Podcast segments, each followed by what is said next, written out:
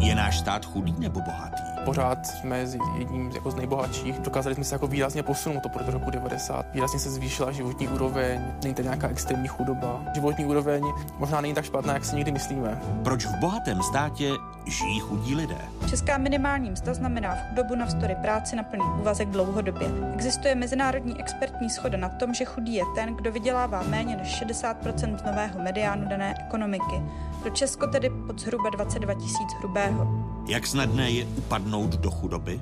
Ti lidé, kteří tady žijí, tak většinou přišli o práci, rozvedli se, neměli finance, ubytovny jsou plné a tak si našli tady tu lokalitu. Jak těžké je postavit se znovu na nohy? Mnoho z těch lidí pracuje, ale bohužel mnoho z nich v šedé ekonomice. A pak návrat na reálný trh práce je komplikovaný právě proto, že jsou zadlužení. A jak spolu souvisí chudoba a demokracie? Někdo, kdo vydělává hodně peněz, více slyší na kandidáty, kteří mu slibují, že se sníží daně. Někdo, kdo má problémy v práci a hrozí mu, že ho propustí a že by mohl být nezaměstnaný, více slyší na kandidáty, kteří mu slíbí nástroje, které mu mohou pomoci. Právě začíná osmdesátý druhý díl měsíčníku Fokus Václava Moravce. Tentokrát na téma Hluboko do kapsy.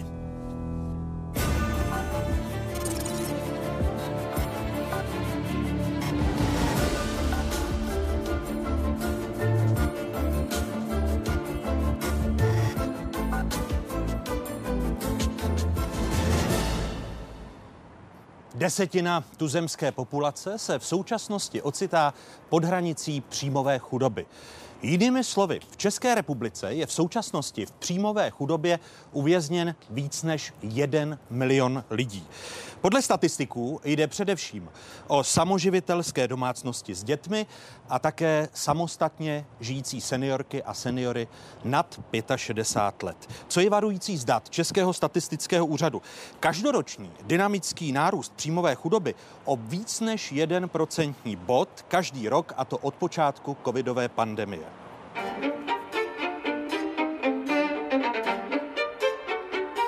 Hluboko do kapsy.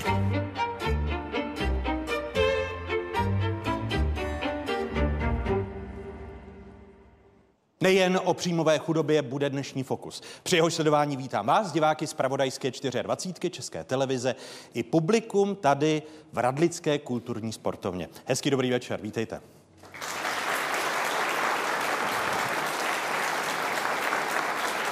Naše pozvání dnes přijali studentky a studenti Gymnázia Tomáše Garrigua Masaryka v Litvínově, Střední odborné školy Morava v Brně, Pražského gymnázia na Zatlance a také Pražského gymnázia na Vítězné Pláni a studentky a studenti stipendijního programu organizace Romea. Dobrý večer, vítejte ve Fokusu.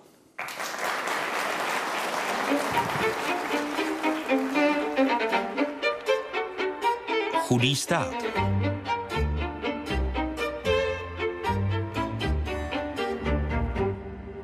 A hosty první kapitoly dnešního Fokusu jsou ekonomka, bývalá zástupkyně České republiky při Světové bance Jana Matesová. Hezký dobrý večer, Jano, vítejte ve Fokusu. Dobrý večer, děkuji za pozvání.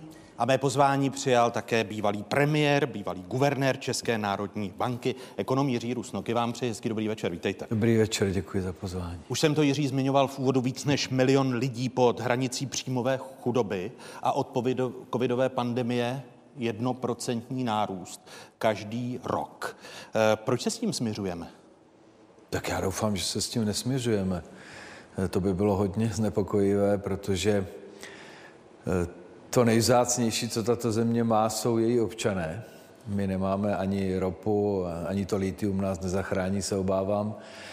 E, máme lidi a ty lidi jsou prostě klíčoví i pro, mimo jiné, i pro ekonomický potenciál této země. A když jsem to úvodní otázkou provokoval, zda se s tím nesměřujeme. Ten jednoprocentní nárůst každý rok a překročení milionu obyvatel, kteří v České republice jsou pod hranicí příjmové chudoby, to není ukázka směřování se s tím? Nebo myslíte, že by mohlo být hůř? Vždycky může být hůř, ale je to znepokojivé. Jednoprocentní nárůst, pokud to tak je, jedno, jeden procentní bod navíc je hodně, to je prostě deset až jedenáct procent každý rok víc. To by bylo špatné, pokud by to mělo pokračovat. Čili na to musí reagovat jaksi vláda, musí na to reagovat ta politická reprezentace. Říkám, já samozřejmě mám zúžený pohled trochu makroekonoma zejména, ale i ten prostě jednoznačně říká, že to je věc společenského veřejného zájmu, o kterou se musíme starat. A vy jako makroekonom jste se během své politické i odborné kariéry věnoval penzijním a sociálním systémům a z těch dat Českého statistického úřadu, ze kterých čerpám, tak ku příkladu u samostatně žijících lidí starších šedesáti pěti let je pod hranicí příjmové chudoby třicet osm procent z nich. Co to o tom sociálním a penzijním systému vypovídá? No, takhle. Samozřejmě ten penzijní systém není vůbec jako... On, on není samospásný. Bohužel, já si myslím, že to je spíš odraz jednak určité struktury té chudoby v té společnosti jako takové, už v době ekonomické aktivity, která se může do jisté míry přenášet i do toho penzijního věku, protože samozřejmě ten penzijní systém je nějakou derivací pracovního trhu, jo, posunutou v čase, čili nějakým odrazem. A pokud samozřejmě ten penzijní systém není striktně postaven jenom na tom boji proti chudobě ve stáří, a to je zase komplikace v tom, že by byl potom vlastně nezásluhový a zase by všichni kritizovali, že vlastně neodráží to úsilí na tom trhu práce, to pracovní nasazení, tak ono vždycky významnou část těch lidí, které takto počítáme do nějaké kategorie chudých, budou tvořit seniori. Jo? To bude vždycky a je to všude na světě. U nás dokonce relativně ještě méně, než na prosté většině jiných zemí. A dokonce si myslím, že se to v posledních letech spíš zlepšilo u těch seniorů. Tam je to spíš podle mě o tom, že e, ty jednotlivci, seniori, pokud zůstane žena nebo muž sám, už potom v, e, ovdoví, tak by měli mít možná větší šanci dosáhnout na ty ostatní sociální transfery mimo důchod, protože ty důchody by měly opravdu být nějak navázány na ten pracovní trh, na tu kariéru předchozí. A tady se obávám, že u nás ty penzisti jako vlastně jsou vyloučeni z těch dávek tím, že vlastně o nich nevědí, nevědí, jak by si o ně požádali, nemají tu asistenci, takže tam si myslím, že třeba u této specifické skupiny je to řešení. Uh, jenom si řekněme, že příjmová chudoba člověku hrozí, pokud nemá ani šedesát procent mediánu čistého příjmu, což v současnosti pro jednotlivce v České republice je přibližně šestnáct tisíc korun. Jano, přikládáme datům o té příjmové chudobě při všech těch diskuzích o státním rozpočtu, snižování deficitu, stejně tak sociální a penzijní reformě dostatečnou váhu v České republice? Tak já myslím, že v České republice obecně nepřikládáme dost váhu datům, anebo ne té významné struktuře dat, jo? Protože některá se vyzvihují a mohou často vyvolávat i klamný, eh, klamný dojem. Já navážu na to, co řekl pan Rusnok, že eh, my jsme, ačkoliv to velmi silně pociťujeme a ti lidé, zejména teda seniori, kteří jsou osamělí, mají potřeby, které jsou nákladné, zdravotní potřeby, všechna ta péče okolo, velmi nákladné v tom vysokém věku a navíc zůstali sami, tak jejich situace je velmi nezáviděníhodná. Nicméně i v rámci Evropské unie my jsme v té příjmové, v té příjmové chudobě seniorů v porovnání se zbytkem populace pořád druzí, nejlepší za Slovenskem. A když si vezmeme příjmovou chudobu jako takovou tak a ten třetí. Teď už milion lidí, tak e, Finsko, Dánsko, Česká republika, Slovinsko a Slovensko mm-hmm. jsme v čele žebříčku zemí, e, kde je nejmenší část populace v příjmové chudobě, což by nás ale asi nemělo uklidňovat. No, určitě nás to nemůže uklidňovat, protože to opravdu velice zatěžuje ty lidi, kteří v té příjmové chudobě jsou.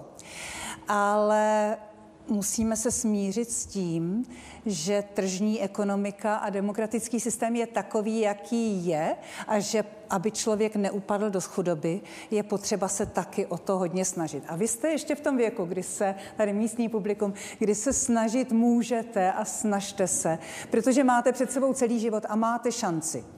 získat kvalitní vzdělání a také, ale v těch penzijních systémech, si založit spoření na důchod, protože u nás se často mluví o tom, že v poslední době to pořád slyšíte, že důchodci v jiných zemích Evropské unie, jejich průměrný důchod je vyšší podíl průměrné mzdy než u nás. Jenomže tam ten jejich celý důchod nefinancují ti, kdo teď pracují, ale jenom část. Ten zbytek tvoří většinou u zaměstnavatelů, někdy i povinně v celém státě. Prostě když člověk nastoupí do zaměstnání, tak zaměstnavatel přímo ve smlouvě mu říká, řekne, tuhle část z vaší mzdy vám budu odkládat na spoření, na které si nesáhnete. Já vám k tomu přidám jako zaměstnavatel často mnohonásob, nebo několika násobek. A s tímhle fondem, svým penzijním, potom, když budete měnit práci, přejdete k dalšímu zaměstnavateli a teprve, když dostanete, dosáhnete věku pro nárok na výplatu důchodu, tak tyhle výnosy z toho fondu investovaného za celé ty roky vám budou přilepšovat v důchodu. A to může být půlka nebo i víc z toho celkového důchodu. U nás bohužel ti, kteří jsou dnes staří a sami, neměli šanci si takhle naspořit. No, tím jsem právě chtěl také zmínit to, že v průběhu jednotlivých kapitol nepochybně budeme mluvit o tom, zda lidi, kteří mají hluboko do, do kapsy a ten milion lidí, kteří jsou pod hranicí příjmové chudoby, tak jestli je příliš nestigmatizujeme, mhm. že oni si za to mohou sami, protože nebyli dostatečně aktivní v mládí, což nepochybně ten problém spíš může zhoršovat, než aby ho řešilo. Určitě. Tak u seniorů, to, u stávajících seniorů je to určitě tenhle problém, protože je už ta, ta změna společenských poměrů zasáhla ve věku, kdy část z nich nebyla schopná využít ty výhody, vydělat si na těch nových výhodách otevřené ekonomiky, to, že mohli cestovat, mohli se zaměstnat někde v zahraničí nebo vzdělat, nebo e, prostě začít podnikat a, a neriskovat, že přijdou i o to, co mají přitom. E, takže to je tahle část.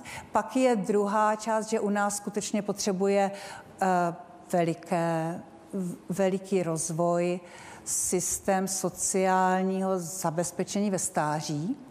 To až politici dospějí do té fáze, kdy, to, kdy jim to bude hrozit, tak možná začnou téhle problematice věnovat víc pozornosti.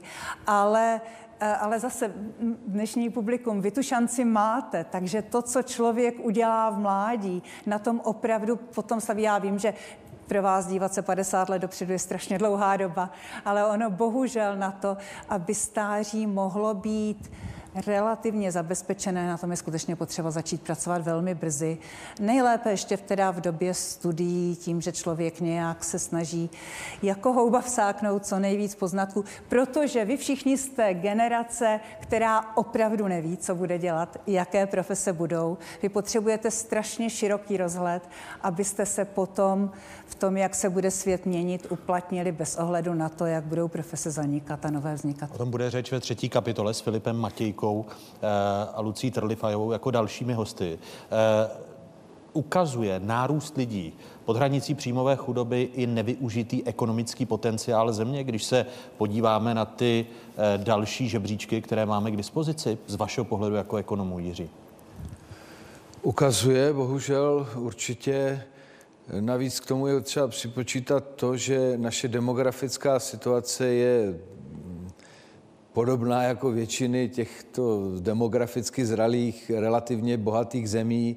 To znamená, ubývá nám lidi v produktivním věku, přibývají nám lidé v těch seniorských kategoriích a o to více je naléhavé využít všechny, kteří tím věkem potenciálně mohou prostě k tomu potenciálu přispět. A tady já vidím jako klíčové u těch mladších lidí, samozřejmě počínaje nejmladšími, kteří jsou tady s námi, dělat všechno proto ve všech těch politikách, abychom měli ne rovnost příjmů, ale rovnost šancí. Jo. Ten, tu šanci pokusit se mít to, co chci dosáhnout, prostě být úspěšný v té soutěži, protože život je jakási soutěž taky mimo jiné, abych byl na konci nebo v průběhu toho života samozřejmě šťastný. Nikdo, kdo pořád prohrává, není šťastný, že jo. tak prostě dát těm lidem maximálně tu výchozí příležitost co nejrovnější. Jo. Tady opravdu, to si myslím, že je ten klíč, který může hodně ovlivnit eh, jednak ta, ty, všechny ty vládní politiky, školské, zdravotnické, bytové a tak dále. Ale vy, vy, vy s tou zkušeností premiéra, ministra financí, byť nebyly tak časově dlouhé jako čtyřletý mandát a byly přerývané, proč se nedaří naplnit tu příležitost šancí? Nebo jaké jsou brzdy rovnosti šancí v českém systému a váš dluh, který, když se podíváte i za svou politickou kariérou, tady vidíte? Tak... To je asi hrozně, hrozně komplexní, ale začíná to tím prostě, jestli si skutečně tuhle tu věc dobře uvědomujeme jako společnost. Jo? Já se obávám, že to, že to uvědomění není dostatečné, že si neuvědomujeme to, že je ve prospěch všech, i těch, kteří se třeba narodili do lepších podmínek, tak je i pro ně dobře, aby tato země prosperovala pokud možno v relativně co nejvyšší Soli, soudržností, i, i touto sociálně-ekonomickou soudržností. Jo, to nejde opravdu jenom o ty, kteří mají třeba ty horší startovací podmínky, protože když se nám podaří vytvořit přerozdělováním těch, řekněme, veřejných statků, služeb, to, aby i ti ostatní měli pokud možno podobné podmínky, tak vlastně vygenerujeme z toho potenciálu víc, protože se i z těch ostatních lidí více lidem podaří dosáhnout výborné vzdělání, lepší zaměstnání, lepší příjmy a nakonec bude uspokojeni jako všichni. Jo? Takže já si myslím, že tam to začíná. Já neříkám, že by, my nejsme určitě, my patříme k těm lepším, jo? I v tomto směru. Dostupnost vzdělání je u nás velice slušná, ale vidíme třeba velké regionální rozdíly. Jo? To je třeba věc, podle mě, která se u nás podceňuje, že samozřejmě nejsme Austrálie, všude se dá jakoby dojet, ale přece jenom šance člověka, který žije v Praze, třeba na, mít dobrou střední školu, než člověka, který žije v mém rodném Moravskoslezském kraji nebo v Severočeském kraji, jsou různé. Jo? A tady to jsou role pro tu vládu. Prostě ta vláda má instituce typu ministerstvo školství, inspekce školská, která by měla dbát na to, že ta veřejná služba je všude poskytována přibližně na stejné úrovni. Samozřejmě nikdy to nebude, absolutní rovnost neexistuje, ale hodně záleží na tom prostě, jak budou ty jednotlivé instituce, to není jen o té vrcholku vlády, o ministrech a premiérech, jo? To je prostě o tom každém místě v té hierarchii, která by měla i na toto prostě myslet, protože se nám to všem vrátí pozitivně. Proč nevyužíváme ten potenciál, pokud byste jenom měla navázat na Jiřího Rusnoka? Navážu, ale zmíním ještě jednu skupinu předtím, kterou vláda jasně by mohla adresovat, a nedělá to, nedělá to dostatečně. U nás je ta chudoba opravdu poměrně přesně definovaná těmi sociálními skupinami, kterými se, kterých se týká. Mluvili jsme tady o jednočlenných domácnostech seniorů, kteří už nemají možnost sami tu situaci moc napravit, nebo vě, velká část z nich ne. Nebo pak, samoživitelských rodinách. A pak ty samoživitelské rodiny, samoživitelé a samoživitelky. A tady vláda ale opravdu strašně zanedbává jednu věc, že je potřeba, abychom v ekonomice měli podstatně větší podíl a snadnost dosažení částečných úvazků. To je důležité i pro ty seniory, kteří ještě mohou pracovat, tak aby si mohli přilepšit k důchodu. V Nizozemsku, v Nizozemí, osmdesát procent žen pracuje na zkrácené úvazky.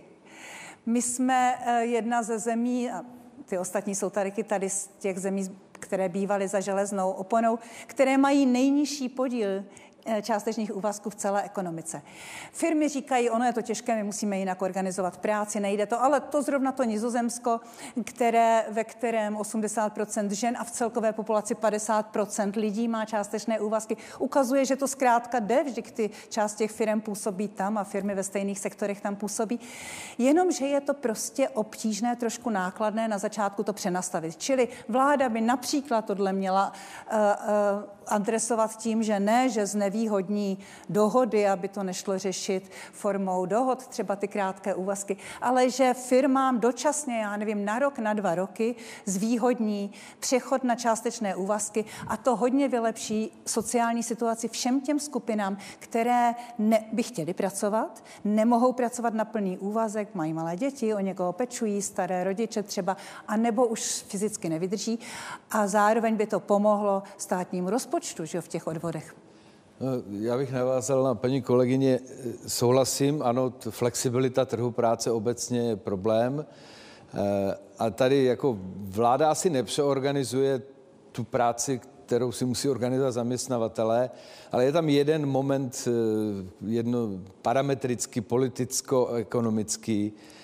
My totiž máme bohužel špatně strukturovaný daňový systém. My strašně zatěžujeme práci zdaněním, nemyslím daní z příjmů, ta je nízká, ale sociálním a zdravotním pojištěním, které dokonce je vlastně ty rovné daně, takže o to více relativně zatěžuje ty nižší, výděl, ty nižší výdělkové skupiny, kterým naopak by se mělo víc pomáhat.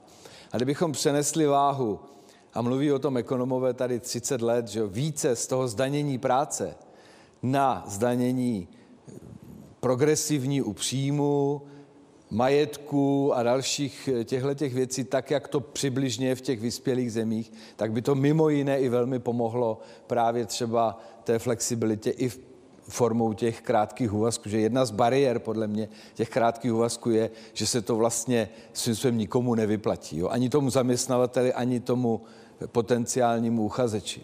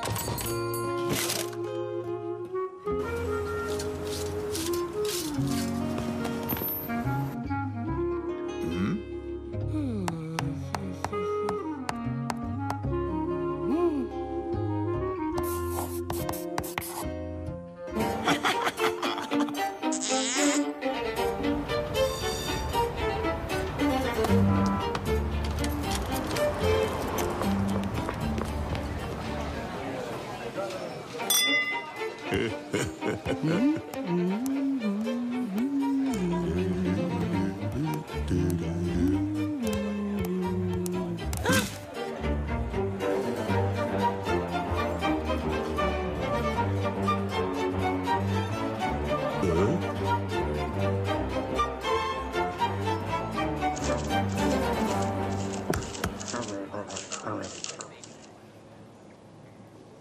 Koloběh ekonomiky v nadsázce našeho animátora Porina Rašpici, který otevřel další čas, protože dnes večer tady s námi v Radlické kulturní sportovně se ptají studentky a studenti středních škol, kteří jsou dnes večer s námi, a to Jany Matesové a Jiřího Rusnoka. Kdo položí první otázku? Hezký dobrý večer. Dobrý večer. Dobrý večer. Jmenuji se Anežka Pilchová a jsem z gymnázia na Vítězné pláni a ráda bych se zeptala obou hostů. Jelikož jsme se potýkali s vysokou inflací, ráda bych se zeptala, zda, kdybychom přijali euro, jestli bychom se s ní vypořádali lépe, jelikož ta určitě měla nějaký efekt na lidi s nedostatečným příjmem. Tak kdo začne, Jano? Tak, moje odpověď je ne, euro není z hlediska inflace tím základem, asi ne, tedy pokud jde aspoň o to, kam nám inflace vyletěla, protože euro samo nebo měna, kterou platíte, není sama tím jediným faktorem inflace. My máme dneska inflaci druhou nejvyšší v Evropské unii stále, ale Slovensko je před námi, platí, to je Maďarsko je před námi, platí eurem. V některých, promiňte, Maďarsko je hlub, vysoce před námi, protože má velice nerozumnou hospodářskou politiku v mnoha směrech. Opravdu tam si nechoďte pro žádné inspirace, ale i Slovensko bylo před námi. A Pravda je, že dneska ty země, které platí eurem a měly velmi vysokou inflaci, že jim klesá mnohem rychleji. To je velké téma pro pana exguvernéra, protože za jeho vedení, nebo kdyby byl stále guvernérem, tak asi jsme někde jinde. Říkám s plným vědomím toho, co říkám. Vezmu příklad tři pobaltské země. Tím náporem ekonomických souvislostí agrese Ruska proti Ukrajině byly postiženy mnohem více než my. Inflace jim vyletěla na více než dvacet čtyři procent v září loňského roku, dvacet dva celá pět v jedné a dvacet dva v té třetí. A dnes ty jejich, ta jejich inflační čísla jsou čtyři celá jedna, čtyři a tři a půl, čili hl- klesla jim inflace velice hluboce, víc než e, u nás. E, jasně to ukazuje, že e, když tady u nás některé instituce, třeba antimonopolní úřad, říkají, jsme malá ekonomika, ono se u nás těžko bojuje, u nás nemůže být velká konkurence, no tak malé ekonomiky jsou ty pobaltské. Zároveň se říká, a určitě je na tom trocha pravdy, e, spotřebitelé u nás byli neskušení s tak vysokou inflací. Čili ve chvíli, kdy začaly prudce růst ceny v lednu dva tisíce dvacet dva, ale částečně už předtím, tak nakupovali do zásoby. A prodávající si řekli, fajn, tak můžeme zvýšit ještě dál, lidé nakupují. Ale ta neskušenost v pobaltských republikách byla určitě úplně stejná, možná ještě vyšší, protože tam tedy ty doby vlády komunistů byly tvrdší ekonomicky. A ale mají centrální banku ve Frankfurtu, která řídí jejich měnovou politiku a určitě to nějakou roli má. Nicméně já si myslím, že v současné době z řady jiných faktorů je opravdu důležité, ne kvůli té inflaci, opravdu důležité, abychom euro přijali co nejrychleji. Vztah eura a inflace, Jiří Rusnoku, a odpověď. Já se připojím k paní Matesové. Samotná účast v eurozóně nerozhoduje o té momentální inflaci a jejím nejvyšším bodě, to pěkně dokumentovala na těch některých členských zemích. Byl to skutečně velmi komplexní problém spíš struktury ekonomiky, typu předchozího rozvoje a tak dále, takže to by nám samo o sobě nepomohlo. Jiná věc je, jestli jsou jiné důvody, proč bychom měli o tom velmi vážně debatovat, a to myslím, že jsou, ale bohužel ta debata, bych řekl, se úplně jako věcně zatím nevede. Vy jako studentka, jak pociťujete inflaci? Jestli se vás to v těch každodenních životech, když se ptáte na inflaci, dotýká, jak vy jako nejmladší generace pociťujete? Tak zajisté to do, do jisté míry pociťujeme. Musím říct, že spousta kroků za mě ještě dělají tedy rodiče, to se rovnou přiznám, ale snažím se. Určitě jsem začala více přemýšlet o investicích a sama jsem začala investovat, aby se mi peníze zhodnocovaly. A ta inflace se jich tolik nedotkla, ale to asi zatím takhle jenom krátce. Ale to je právě to, že ta vysoká inflace způsobuje to, že máme čím dál víc hluboko do kapsy a nutí nás to, nutí nás to nad tím přemýšlet. Děkuji mnohokrát za tu otázku i za tu odpověď. Kdo se ptá jako druhý v té první části dnešního Fokusu? Dobrý večer. Dobrý večer, jmenuji se Erik Danko a za Střední odbornou školu Moravu mám dotaz na pana Rusnoka. A možná lehce mimo právě probíranou debatu, ale chci se vás zeptat, pane Rusnoku, jestli jste učinil za vašeho působení na místě guvernéra České národní banky nějaká rozhodnutí, kterých dnes zpětně litujete, a ta rozhodnutí, dejme tomu, měla výraznější vliv na dnešní ekonomické dění, a jestli byste teda naopak vyzdvihl nějaké rozhodnutí, na které jste nejvíce pyšný a které se nejvíce povedlo. Děkuju. Tak nejdřív se bude Jiří Rusnok kát jako ex-guvernér. No, to, to jste mi dal těžkou otázku, protože v tom opravdu velké množství těch rozhodnutí vybrat jedno... Ne, já jako nelituju zásadně ničeho. Nemyslím si, že bychom za mého spolurozhodování, že tam rozhoduje sedm lidí, nejenom ten guvernér, učinili nějakou zásadní makroekonomickou nebo zejména měnově politickou chybu. Toho si nejsem vědom. Samozřejmě byla to někdy těžká rozhodnutí a jsou to rozhodnutí, kdy volíte menší zlo většinou. A za... Stýská se vám potom za... rozhodování o menším ne, zlu? Ne, nestýská se mi se... potom rozhodování, všechno má svůj čas. A když se ptáte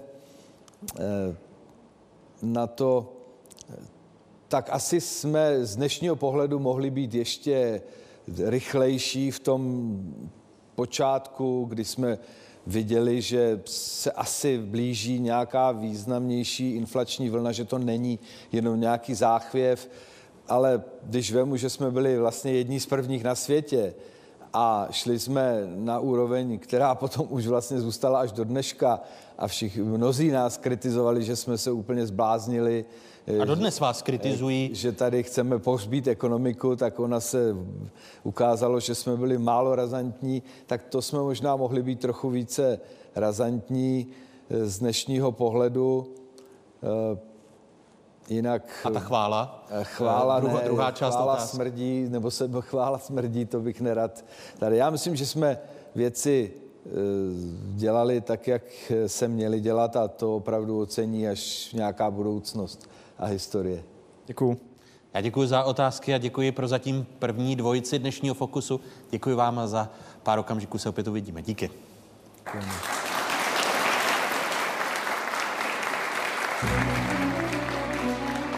Hosty Fokusu Václava Moravce na téma Hluboko do kapsy dnes večer jsou ekonom Jiří Rusnok, ekonomka Jana Matesová, odbornice na sociální začleňování Edita Stejskalová, odborník na dluhovou problematiku Radek Hábl, sociální antropoložka Lucie Trlifajová a ekonom Filip Matějka.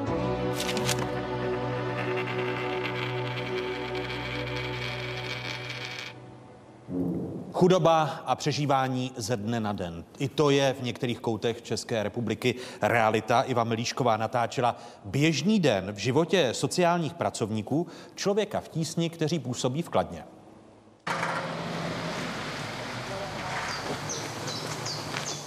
Tady jsme v budově bývalý Pily, kam se nám přestěhovali klienti, kteří bydleli přes silnici v rozbouraných budovách nádraží. Staví se tam rychlodráha, tak se nám vlastně všichni přestěhovali sem. Část se rozplynula pokladně, takže je scháníme, monitorujeme. Ty lidi chodí do práce nebo mají brigády, snaží se vydělat peníze, snaží se něco ušetřit na ubytovny, ale ubytovny jsou plný. A tak jsou vůbec rádi, že našli místo, kde se můžou schovat. Snaží se si to tady udržovat. Některým se to daří, některým se to nedaří. Zrovna tady, co jsme, tak většinou vždycky mají uklízíno a snaží se nějakým způsobem lidsky žít. Dobrý den, chlapi. Haló. Chlapi, je tady někdo? Dobrý den. Jak se daří? Co práce? Jak se připravujete na zimu teďko? No, do legrace, prejbej krutá, no. Tak dřív je tady plná, no. Takže dobrý, když toto... Jo, zásoby si děláte. Tříšky, dřevo. Hele, neuvažovali jste na zimu potom někam na ubytovnu, nebo to, ale to s těma, s těma psama, on to nikdo nebude chtít, že jo? Ani pro nájmy prostě, je to hrozně drahý, oni chtějí třeba dvě stě zálohy dopředu, to je strašných peněz, dneska pace byly do bytu a dáte padesát tisíc pomalu, no, já bych to vzal, že jo. Když člověk žije z příležitosti nějaký práce a z podpory, tak jako, to je špatný. Člověk by potřeboval práci s pejskama, ideální hlídat s nima, že jo, někde, aby se člověk trošku mátořil, že jo, někam, protože před tím před šedesát, on už taky z prostou prací, když někam přijdete, tak už na vás koukají, že jako, že už je starý. Většinou začínáme tím, že jim třeba je ukraden občanský průkaz, ztratili rodný list, potom jim pomáháme při orientaci na úřadu práce, zaregistrovat se, získat dávky hmotné nouzy. Pokud se jim povede získat ubytovnu nebo nějaký pronájem, tak příspěvek na bydlení. Obvoláváme s nimi různé zaměstnavatele. V podstatě některé klienty i učíme, jak správně telefonovat, aby byli úspěšní, aby je hned při prvním hovoru neodmítli. Určitě je trápí bytová situace, trápí je nedostatek práce, který tady na Kladensku je. Kolikrát ty lidi nemají základ z rodin, nenesou si sebou pracovní návyky a pokud mají děti, tak je trápí i ta segregace ve školách. ty lidi jsou naštvaný a věřím tomu, že spousta z nich cítí obrovskou lítost, že vlastně je hrozný problém se odrazit od toho dna, že ten náš systém, který tady je nastavený, že vůbec nepomáhá. A nebo pomáhá, ale tak strašně pomalu, že pro ty lidi může být už někdy i pozdě. Kromě toho, že se pojem po těch lokalitách a ubytovnách, tak samozřejmě jsme schopní e, za klientama docházet i domů, když e, klient souhlasí. Tak prosím, pojďte dál. Tak jo. Saďte se. No. Takže my jsme si, paní Storová, viděli minulý týden u nás. No. Já mám na vás dneska necelou hodinku. S panem Josefem řešíme můj zdravotní stav, můj, můj vlastně sociální stav celkově, co budu dělat dál. Že? Takže já jsem asi rok a tři čtvrtě po gamma noži, mám nezhoubný nádory tři na mozku, který mě vlastně brzdějí. Když vám invalidní důchod je zamítnut, to neznamená, že nemáte nárok na příspěvek na péči. Mhm. Takže to můžeme zkusit e, požádat taky. A aspoň byste měla na nějaké ty základní potřeby, které potřebujete e, finančně uhradit a nemáte na to. Počet lidí, kteří se na nás obrací, se zvyšuje. A co je smutný, tak je, že se na nás obrací i lidé ze střední třídy, které jsme normálně kdysi jako klienty neměli. Ono to vlastně všechno začalo covidem a pak se to nabalovalo jako sněhová koule. Takže to byly nejenom lidi z ubytoven z vyloučených lokalit, ale teď už se přidali i lidi střední třídy, kteří přišli o práci, na základě toho se třeba rozvedli a skončili nám na ulici potom jako bezdomovci. No dobrý, no. Kde mě najdete, víte. Pondělí, středa máme volný příjem. Většinou my jako teréňáci jsme tam ve středu. No a zrovna příští středu já mám volný příjem, takže tam budu stopro od jedné hodiny. A já se tady učí zase stavím. Řekla bych, že ty klienti jsou i rádi, když je někdo vyslechne. Když si vůbec poslechne ten jejich příběh. To si myslím, že primárně je u nás to nejdůležitější. A jestli se potom po těch cestách, které jim navrhneme, ty klienti vydají, to už je potom na jejich dobrovolnosti. Jestli se dají doprava nebo doleva.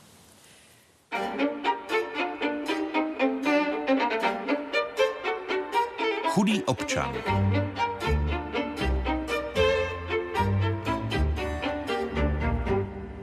Hosty druhé kapitoly dnešního Fokusu jsou odbornice na sociální začleňování Edita Stejskalová. Hezký dobrý večer, vítejte.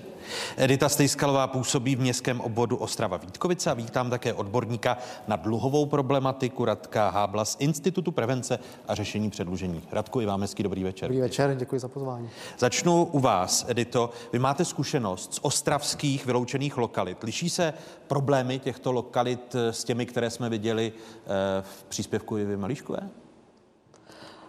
To, co jsme viděli, už bylo úplné dno.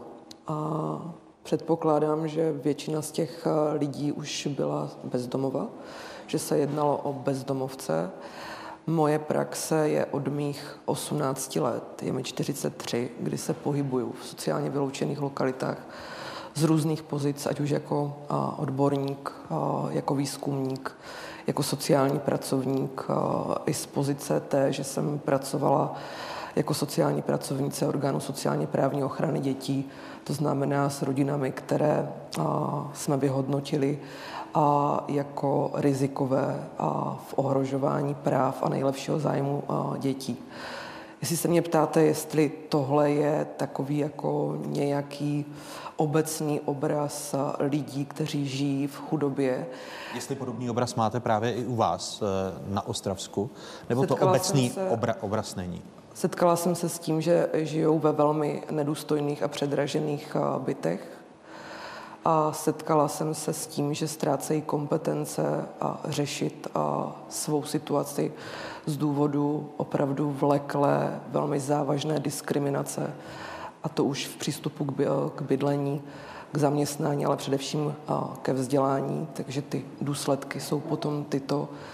A viděla jsem, že chudoba je generační. A viděla jsem rodiče krmit cukrem. A viděla jsem domácnosti, kde nenajdete maso.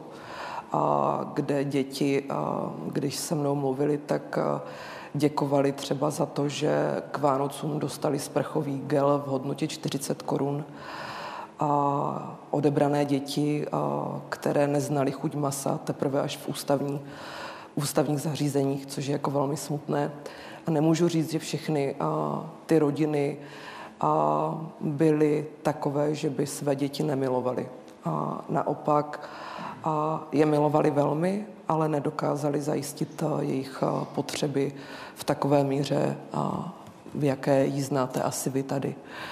A, takže mm, viděla jsem snahu, viděla jsem motivaci a mm, to jsem viděla i v těch sociálně vyloučených lokalitách a samozřejmě, že jsem viděla i druhý extrém, to znamená a, a rodiče, kteří nesanovali a, potřeby dětí v důsledku toho, že byli závislí na pervitinu, což je obrovský problém. A, a myslím si, že to je důsledek a, nějaké sociální deprivace, ve které a, žijí ty rodiny, dejme tomu, i ti mladí, kteří by měli mít příležitost a nemají, tak v důsledku toho a sahají a k vlastně k určitým náhražkám, jako jsou drogy, prostě unikají z té reality, která je opravdu jiná, než jak ji znáte vy. To sociálně patologické jednání, ku příkladu drogová závislost, o níž mluvíte, je nepochybně jeden z faktorů. Proč je ku příkladu i, i ta romská menšina, které vy, jak jsme viděli ve vizitce, již se věnujete v rámci vyloučených lokalit na Ostravsku, ohrožena právě tolik chudobou. Jaké jsou ty další faktory? Dá, dají se apropos hierarchizovat, kdybyste se podívala na váš výzkum, na vaši, na vaši zkušenost? Já bych jako docela ráda reagovala na mé předřečníky. My asi s Radkem Háblem si moc s ekonomama nebudeme rozumět, protože my tu realitu vypadáme jako, vidíme trochu jinak. Zatímco oni vidí čísla, my vidíme lidi a mnohem složitější faktory, které způsobily nějakou situaci. A já opravdu musím říct, že to právní postavení lidí, kteří jsou nějakým způsobem pro něco stigmatizováni a může to být třeba jejich zdravotní stav, věk nebo etnická příle, příslušnost. A konec konců podle a, strategie pro sociální začleňování Ministerstva sociálních věcí z roku dva tisíce dvacet Romové jsou nejchudší skupinou a, v České republice, dokonce ve srovnání s ostatníma zranitelnýma skupinama. A kdybyste mi mohl zopakovat tu otázku? Vy jste totiž z té otázky odběhla tím, že jste řekla, že nebudete souhlasit s ekonomy s Jiřím Rusnokem a s Janou Matesovou, protože vy máte zkušenost no, právě s tím. Souhlasím s něma v tom smyslu, že se máme v podstatě dobře. A protože tady nejde jenom o číslo, co vlastně, jak měříme příjmovou chudobu podle nějakého příjmu, že jo? Ale do té příjmové chudoby nebo vůbec do chudoby a se musíme ptát i těch lidí, to znamená subjektivně pociťovaná chudoba, to jestli jsou schopni uspokojit své potřeby, a to nejen na základní úrovni, ale i na nějaké jako takové průměrné, a jako je například dovolená, a protože potřebujete relaxovat samozřejmě, ale nemluvíme ani o tom, že tím měřítkem toho, jestli člověk je nebo není chudý, je podmínka nějaké důstojnosti. A tady můžeme mluvit třeba o chudých pracujících, kteří jsou na tom v podstatě stejně jako nepracující chudí. Takže my tady máme jeden zásadní problém, a to je ten, že člověk, pokud pracuje, tak potřebuje mít nějaké sociální jistoty, potřebuje odvádět nějaký výkon a ten odvádí na, nějak, na základě nějaké smysluplnosti, vnitřní motivace, zájmu. A to těm chudým prostě chybí. Tady tuhle tu podporu oni jako prostě nemají. Takže je potřeba řešit i tu psychologickou nebo psychickou úroveň toho, co znamená pracovat. A takže takto. A já tady s dovolením navážu, protože přehraju slovo Radkovi, protože možná ta podpora a její neexistence vede k tomu, proč lidé padají do dluhových pastí. Není-liž pravda, Radku? Je to tak. To, to systémové nastavení je tak špatné, že velké množství lidí padá právě do exekucí a jakmile se dostanou do té exekuce, do toho dluhu, tak se velmi těžko dostávají zpátky. Ten náš systém exekuční je nastaven tak, že ta první exekuce velmi často roztáčí kolotoč dalších exekucí a ten člověk vlastně už je potom jenom otázkou, jestli to vzdá u té třetí nebo čtvrté a v tu chvíli přestává platit úplně všecko a propadá se. A my jsme tady velmi... Mění se ty skupiny, které do těch exekučních pastí padají, nebo v čase jsou ty skupiny relativně stabilní? Uh, tak po ekonomické krizi v roce dva tisíce osm tam padaly hodně podnikatelé, hodně živnostníci, což souviselo s ekonomickou krizí. Nicméně ty skupiny se příliš neproměňují. Samozřejmě ta skupina není homogenní, nejvíce ohrožení jsou samozřejmě nízkopříjmoví, uh, už tady bylo řečeno seniori, jednočlenné domácnosti nebo domácnosti samoživitelů, samoživitelek, roms, uh, romští uh, občané. Ale, ale padají tam i vysokoškoláci. Jo, padají tam kvůli tomu, že jim nevyjde podnikání, nebo padají tam kvůli tomu, že zkrátka přecení své síly, ale i ti mají velmi těžkou cestu zpátky. Když se podíváme třeba na exekuční příkazy, nepochopí ho ani, ani, ani vysokoškolák. A my zkrátka dusíme ty lidi v dluzích. A dodnedávna tady ani nebyl, nebo do dneška tady vlastně není mechanismus, jak lidem pomoci, pokud se dostanou do neřešitelných dluhů. A dneska tady máme třeba sto šedesát tisíc lidí, kteří mají více než deset exekucí, což je obrovský problém. Skoro půl milionu lidí má tři a více exekucí. A uvědomme si, že ti lidé taky mají nějakou rodinu, nějaké děti, takže pokud je tady šest set padesát tisíc lidí v exekucích, tak to je milion, milion a půl lidí, kteří jsou přímo ovlivněni. A kdyby exekucí. Ten systém fungoval, pokud a... vy byste byl premiérem, tak ta necelá sedmistovka tisíc lidí, kteří jsou v České republice v současnosti v exekucích, tak kdyby tady byl funkční systém, to, o čem byla řeč i s Editou, tak kolik lidí by reálně v těch exekucích mohlo být při funkčním systému? Já si myslím, že ta přirozená míra, pokud to takhle nazveme, tak může být někde mezi dvě stě až tři sta tisíci. My jsme tady ještě nedávno měli zhruba osm set až devět set tisíc lidí v exekucích, což bylo vygenerováno velmi špatným systémem, který tady od roku dva tisíce jedna je. Nejenom, nejenom tím, že vlastně pomáhá tím lidem dostat se do dluhů, ale i tím, že vlastně tady máme nefunkční systém toho, jak ti lidé se z těch dluhů dostávají. My tady máme obrovské množství chudých lidí nebo lidí, kteří se dostali do, do problémů, ale nemáme tu nástroj, jak jim pomoci. To znamená, když se dostanou jednou do exekucí, tak my tady máme systém nekonečných exekucí. To znamená, ten člověk, když se dostane ve třiceti, tak je do konce života v exekucích a pak to následně zdědí jeho potomci. Pokud neodmítnou dědictví, tak to propadne dědickými skupinami. U někoho to skončí a my tady vytváříme generační problém.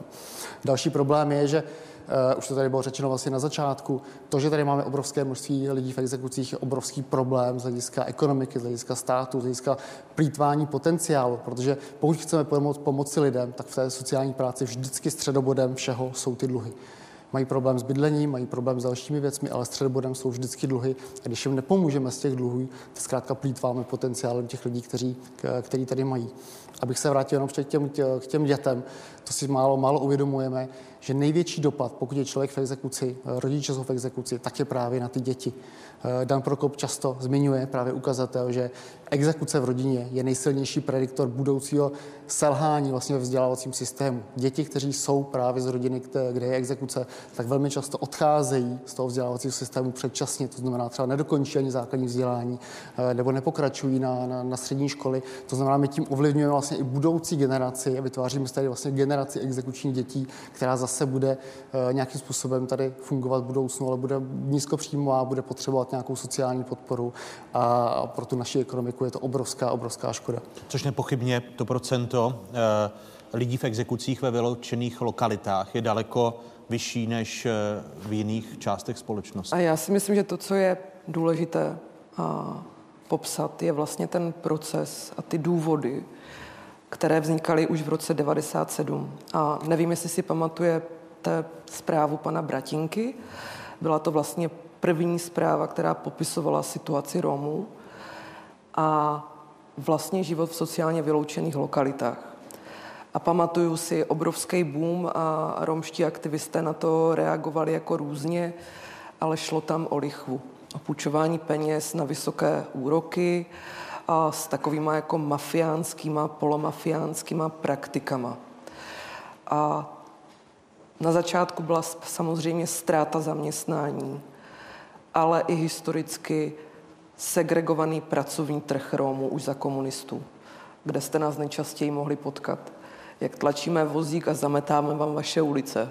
V lepším případě jsme vám tak zahráli třeba a vy jste nám něco dali do housliček, když to řeknu takhle. Takhle vypadá segregovaný pracovní trh. To tady jako prostě přetrvává jako prostě do posud. Pamatuju si, že když jsem jako malá chodila kolem zvláštní školy, tak jsem opravdu nechápala, proč tam je tolik romských dětí a jestli jsou teda všechny ty děti retardované a že já tam prostě nechci. A podle čeho Protože jsem... vám to, a propos, vám to hrozilo, když se podíváme na váš os, osobní příběh, ale zároveň jste tomu unikla, ale e, to, když, se, když se podíváte na ten váš osobní příběh, znamená to, že jste měla štěstí, když popisujete Tu, tu intimní situaci, kdy jste chodila kolem eh, romské, tedy kolem zvláštní školy a přesně Romka musí do zvláštní školy, protože nemá na školu normální? Já hrozně nerada mluvím o svém osobním příběhu, protože si tak nějak jako myslím, že to pak snižuje jako prostě to, od, tu moji odbornost. Ale jako prostě to neodpářu. Já jsem Romka, prošla jsem si něčím, ta moje zkušenost mě určitým způsobem formovala. Já jsem hrozně ráda, že tady jsou studenti romští. A možná, že i oni budou mít stejnou zkušenost jako já.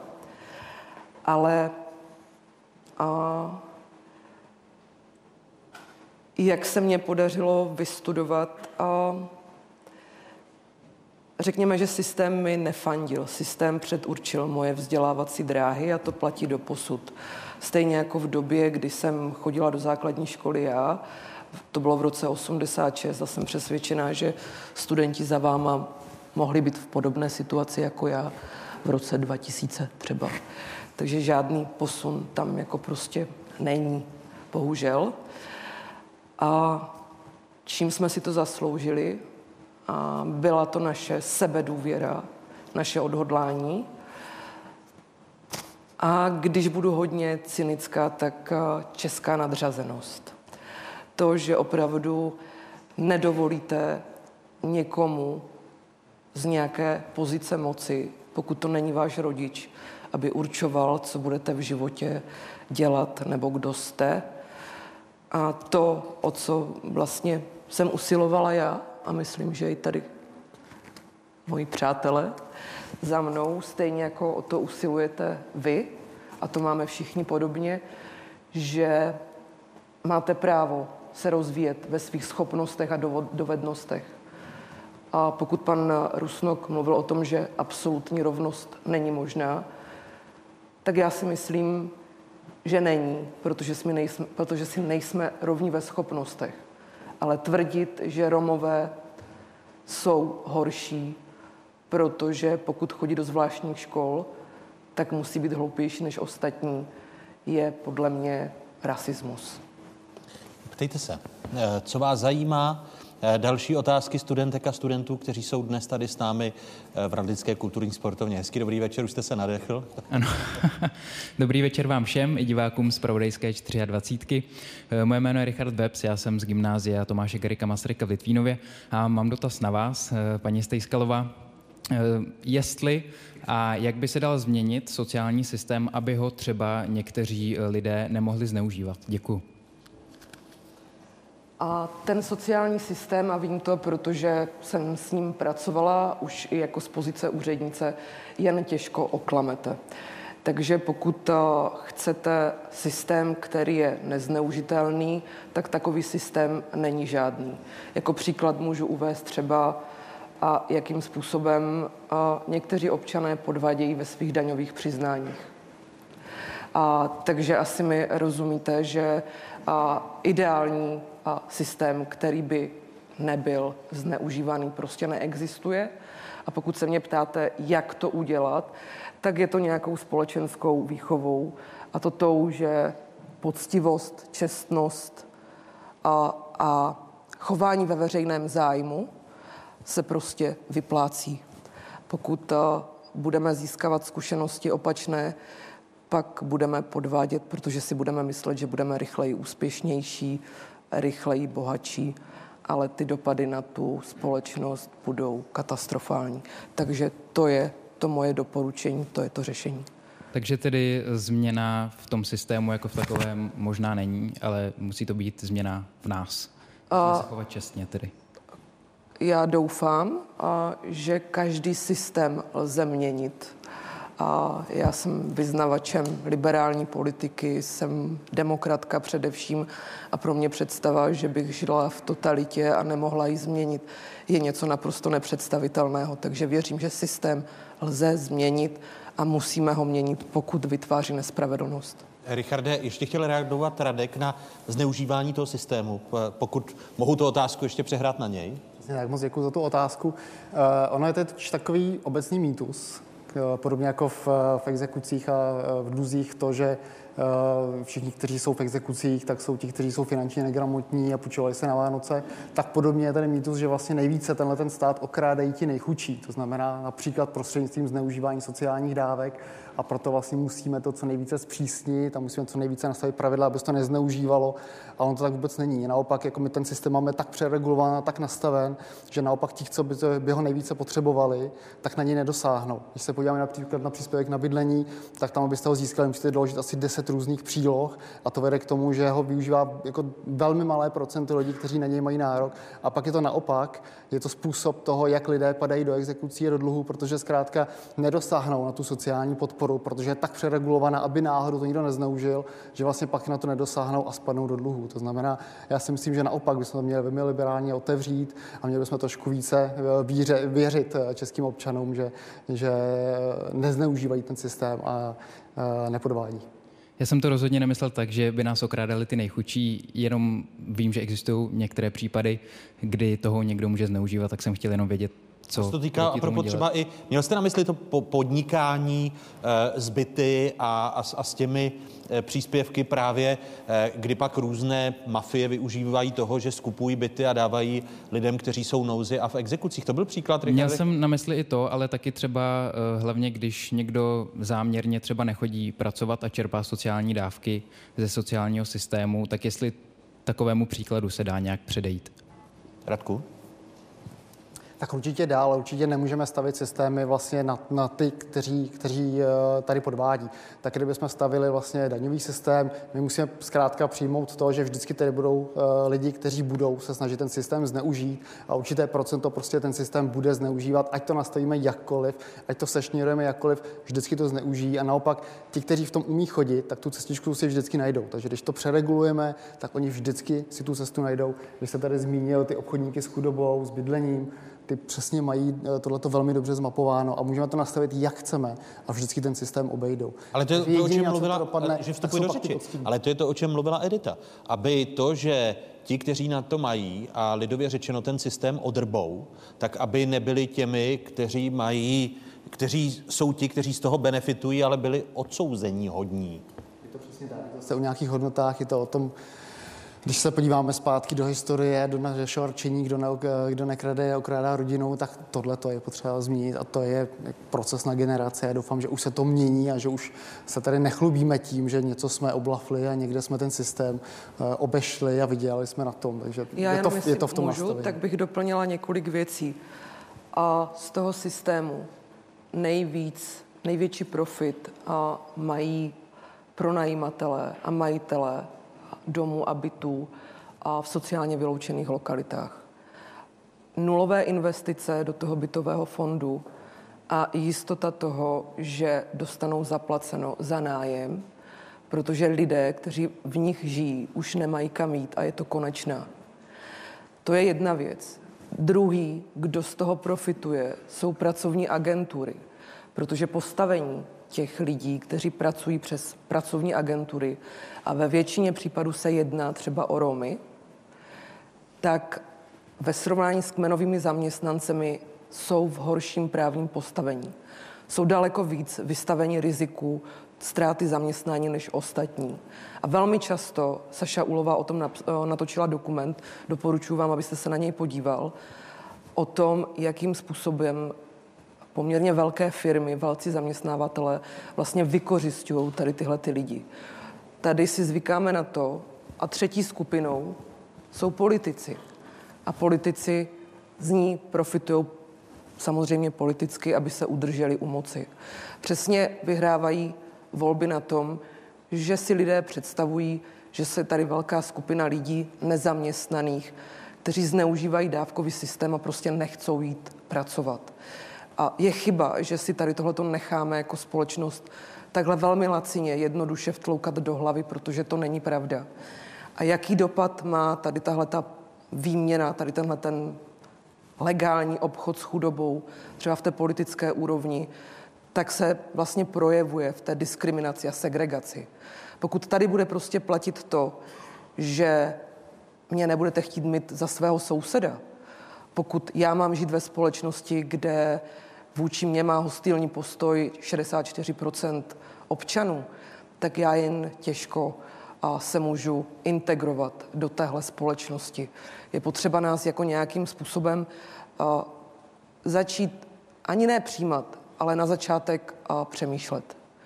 A, takže to je moje odpověď na to, kdo vlastně z toho sociálního systému ty je nejvíc a jakým způsobem. Rozhodně to nejsou lidi, kteří žijou v chudobě a kteří patří do skupin zranitelných, mezi které třeba můj obrovský zájem jsou třeba osoby s psychiatrickým onemocněním.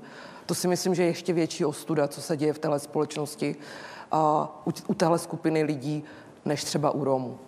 O tom ještě bude řeč. Dobře, děkuji. Já, já děkuji. E, další otázka v této části, protože se těším na tu diskuzi a na závěrečnou část Fokusu, kde bude všech šest hostů. Hezký dobrý večer. Hezký dobrý večer. Jmenuji se Michal Mitráš, jsem senátorem Právnické fakulty Univerzity Palackého v Olomouci a mám dotaz na oba hosty. Moje otázka zní, e, chudoba je stav a zároveň i pojem. A když se někdo dostane do chudoby, tak už je pozdě něco řešit. Je taková prevence, která by mě napadla jako první, proč tady není edukace ve finanční gramotnosti? Jak byste vy nastavili tento systém, aniž by se muselo například obchodovat s chudobou? Aby jsme věděli, my studenti, my občané České republice, republiky, že zde je nějaká finanční gramotnost, my, aby jsme se nedostali do chudoby, musíme se řídit tak a tak. Jak byste nastavili tento systém? Děkuji. Začněme u Radka Hábla. Radku, jak odpovíte na Michalovu otázku? Já se s tím tím setkávám poměrně často. Hodně, když řešíme právě problematiku dluhu a exekucí, tak se dostáváme k, do roviny finanční gramotnosti. My si musíme uvědomit, že vždycky tady bude skupina lidí, kterou, kterou nevzděláme a chudoba tady bude vždycky. Důležitý taky je, že něco jiného je vědět, mít ty teoretické znalosti a něco jiného je se chovat potom v praxi. My můžeme stokrát vědět, že si nemáme půjčovat na, já nevím, na Vánoce, že si máme přečíst smlouvu a tak dále. Ale ve chvíli, když se člověk dostane do problému, tak dostane se do krize, tak jedná úplně jinak. To znamená, ať bude mít jakýkoliv znalosti, tak ve chvíli vám hrozí, že vás vystěhují na ulici, protože najednou nemáte na nájemné a musíte s dětmi na ulici, nebo vám hrozí, že nezaplatíte elektřinu a tím pádem vás, vás odstřihnou a nebudete mít vlastně čím, čím doma svítit, tak v tu chvíli člověk se jako rozhoduje velmi z našeho pohledu iracionálně a on v tu chvíli řeší tu situaci tak, jak má. To znamená, jde si třeba půjčit a půjčí si od nějakého lichváře, protože tím získá čas a nějakým způsobem oddálí tu, tu situaci. To znamená, my nikdy nepředejdeme tomu, že lidé budou padat do dluhu. Vždycky to je bylo nenadálý situace, vždycky ti lidé se dostanou do situace, kdy ztratí práci, budou dlouhodobě nezaměstnaní, nebo, nebo se jim přihodí nějaká dlouhodobá nemoc, úraz, nebo přijdou o partnera. Typicky je to vidět u důchodců. Zkrátka žijou pohromadě, sdílí svoje náklady, platí nájem, platí energie, pak jeden z nich zemře a zůstane všechno na toho druhého. A v tu chvíli můžete mít finanční gramotnost, jakou chcete, a když máte prostě deset tisíc důchod a dvanáct tisíc nájem, tak s tím zkrátka nic, nic, nic neuděláte.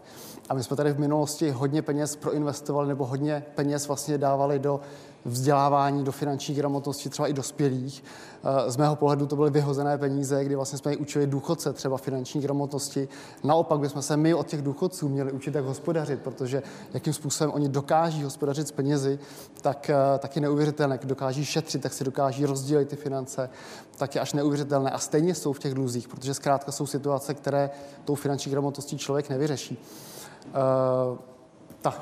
Stručná odpověď ještě Edity. Mě ano. Mrzí, že jste se mě nezeptal, co bych dělala jako premiérka s těma dluhama. Tak co by... No ale tím neodpovíte na Michalovu Já otázku. Já Michalovi odpovím. Tak, tak odpovězte nejdříve na Michalovu otázku a pak premiérka a závěrečná odpověď pro Dobře. tuto část. A Michale, já si neumím představit více finančně gramotné uh, lidi, než uh, některé rodiny v sociálně vyloučených lokalitách.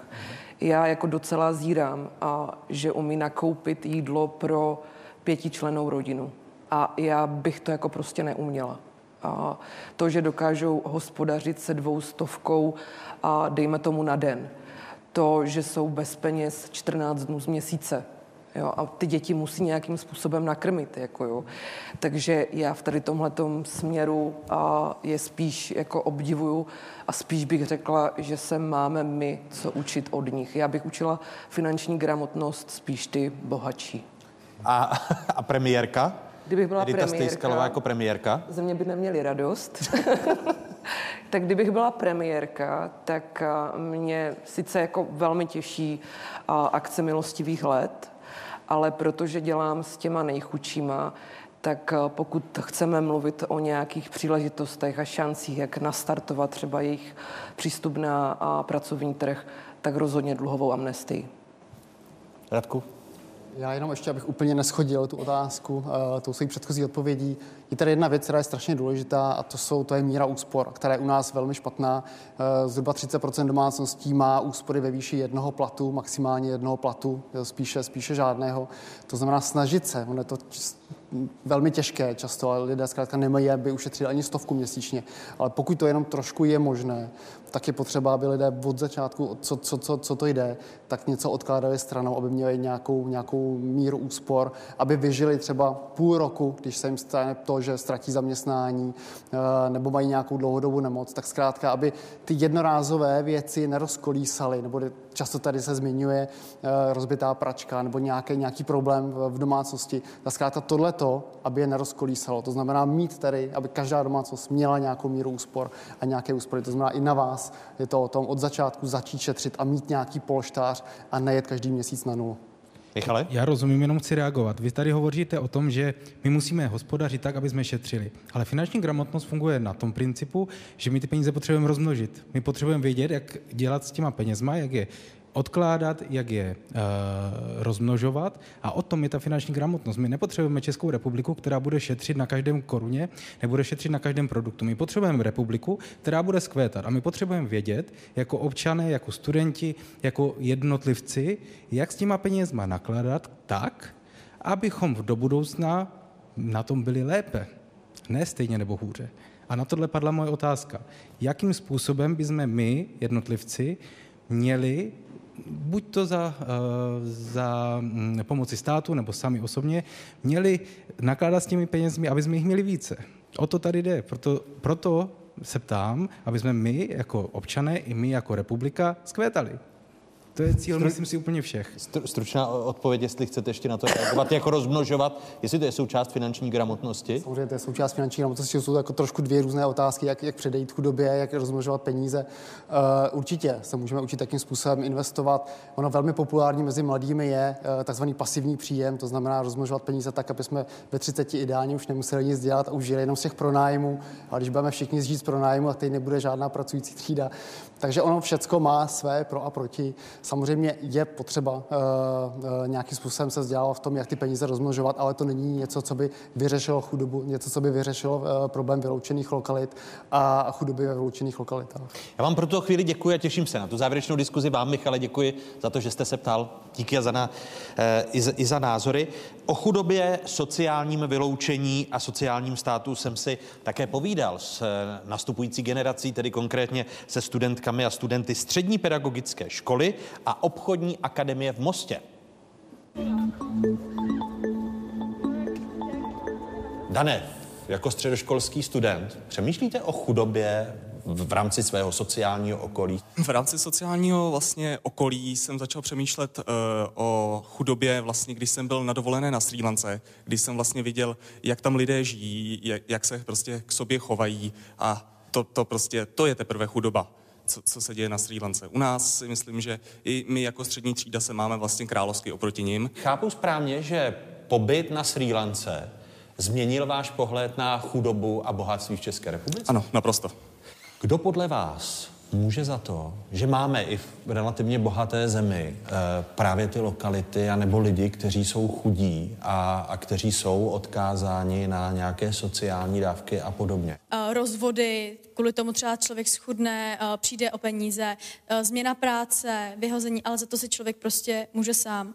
Ale mně se třeba líbí tady jako u nás v Česku, jak se k tomu jako stát staví. protože mně přijde, že jsme sociální stát a uh, lidi mají právo na to dostávat ty dávky, dostávat uh, nějaký příspěvky i na bydlení. A myslím si, že to není úplně málo, není to úplně malá částka. Uh, dobře, asi si ten člověk uh, nezajede na dovolenou, ale žít se s tím dá?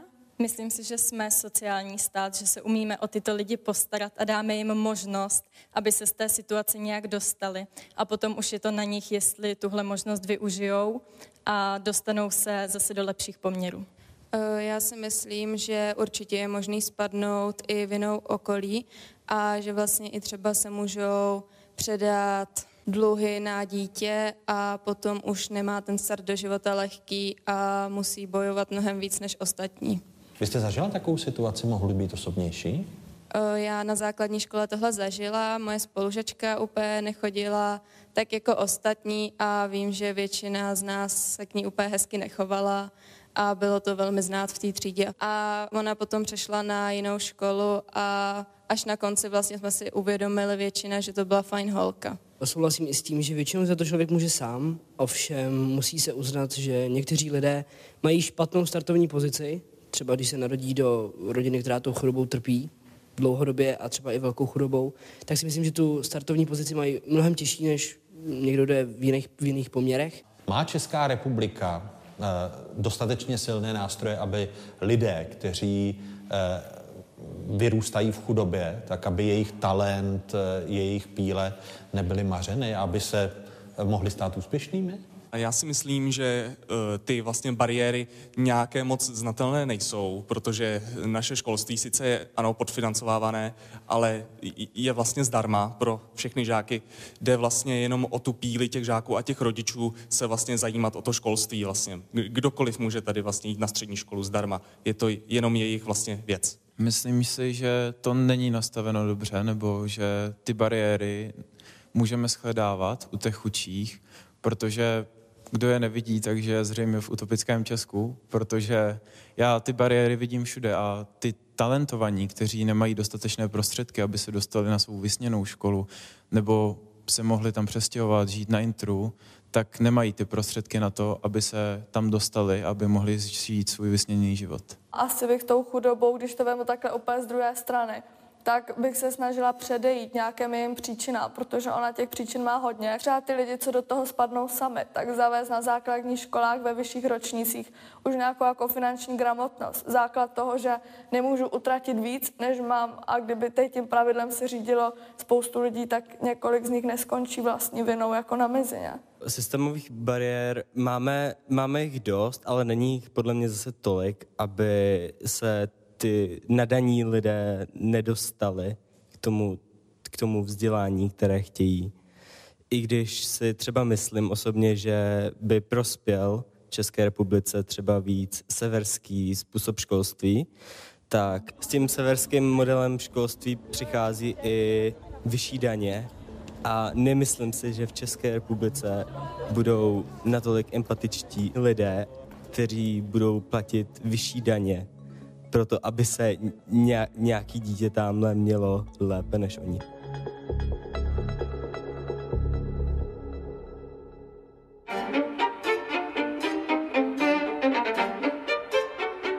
Chudá demokracie.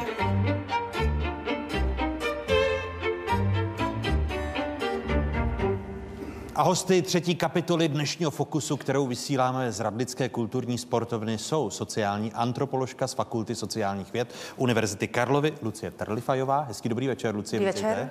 A mé pozvání přijal i ekonom Filip Matějka z Centra pro ekonomický výzkum a doktorská studia CERGE-E I, což je společné pracoviště Univerzity Karlovy v Praze a Akademie věd České republiky. Dobrý večer, Filipe. Dobrý večer. Začnu u vás. Studenti ne, že otevřeli, ale navázali na téma bariér ve vzdělávání, o čemž mluvil Jiří Rusnok i Jana Matesová.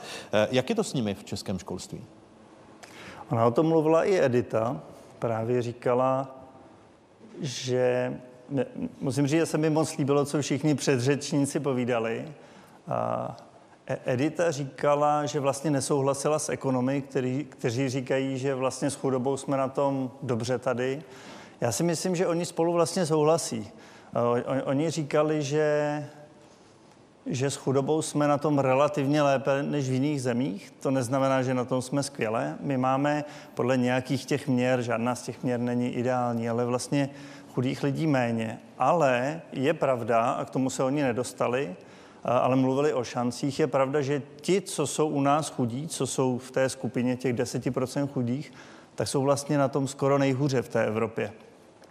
Když se podíváte na to, jaké mají šance dostat se z té skupiny, tak vlastně ty šance jsou menší než jinde. Takže proto si myslím, že oboje měli pravdu a, a, a právě z, z nějakých důvodů šance u nás jsou, jsou prostě velmi malé. Já jsem ekonom. V ekonomii, když, když byla dávána Nobelova cena za to, jak fungují pracovní trhy, tak vlastně ten popis je hodně založený na tom, jak fungují informace. Když někdo chce sehnat práci, když třeba vy studenti chcete prodávat židle, takovéhle pěkné, tak je, jednak, jednak se musíte skvěle naučit vyrobit, ale pak také vás někdo musí najít, že umíte vyrábět a, a tak. Takže je potřeba mít asi padesát procent všech zaměstnání práce, když se najde zaměstnavatel, se zaměstnancem vzniká přes kontakty. To neznamená provizi, ale když prostě někoho znáte, že něco umí, tak je to menší riziko ho zaměstnat. Edita mluvila o tom, že zrovna Romové jsou často na segregovaném trhu, často tedy nemají kontakty uh, mezi ty ostatní a je proto, i když něco umí skvěle, tak je to pro ně těžší. My jsme dokonce s mými skvělými kolegy měli výzkum, že jsme rozesílali takové fiktivní životopisy, kde na tom životopisu bylo střední škola, jakou měli pracovní zkušenost, prostě popsáno. A teď jsme poslali dvě verze, úplně stejné, úplně stejný člověk, jednou se jmenoval Jiří Hájek, jednou Gejza Horvát. A Gejza Horvát, přestože všechno uměl úplně stejně, tak byl pozýván dvakrát méně na pohovor. Takže ty bariéry jsou veliké, často to jsou, často to jsou informace, ale těch důvodů u nás je více. Ale proto si myslím, že vlastně... Editě se líbilo to, že chce otázku, co by dělala, kdyby byla premiérkou České republiky.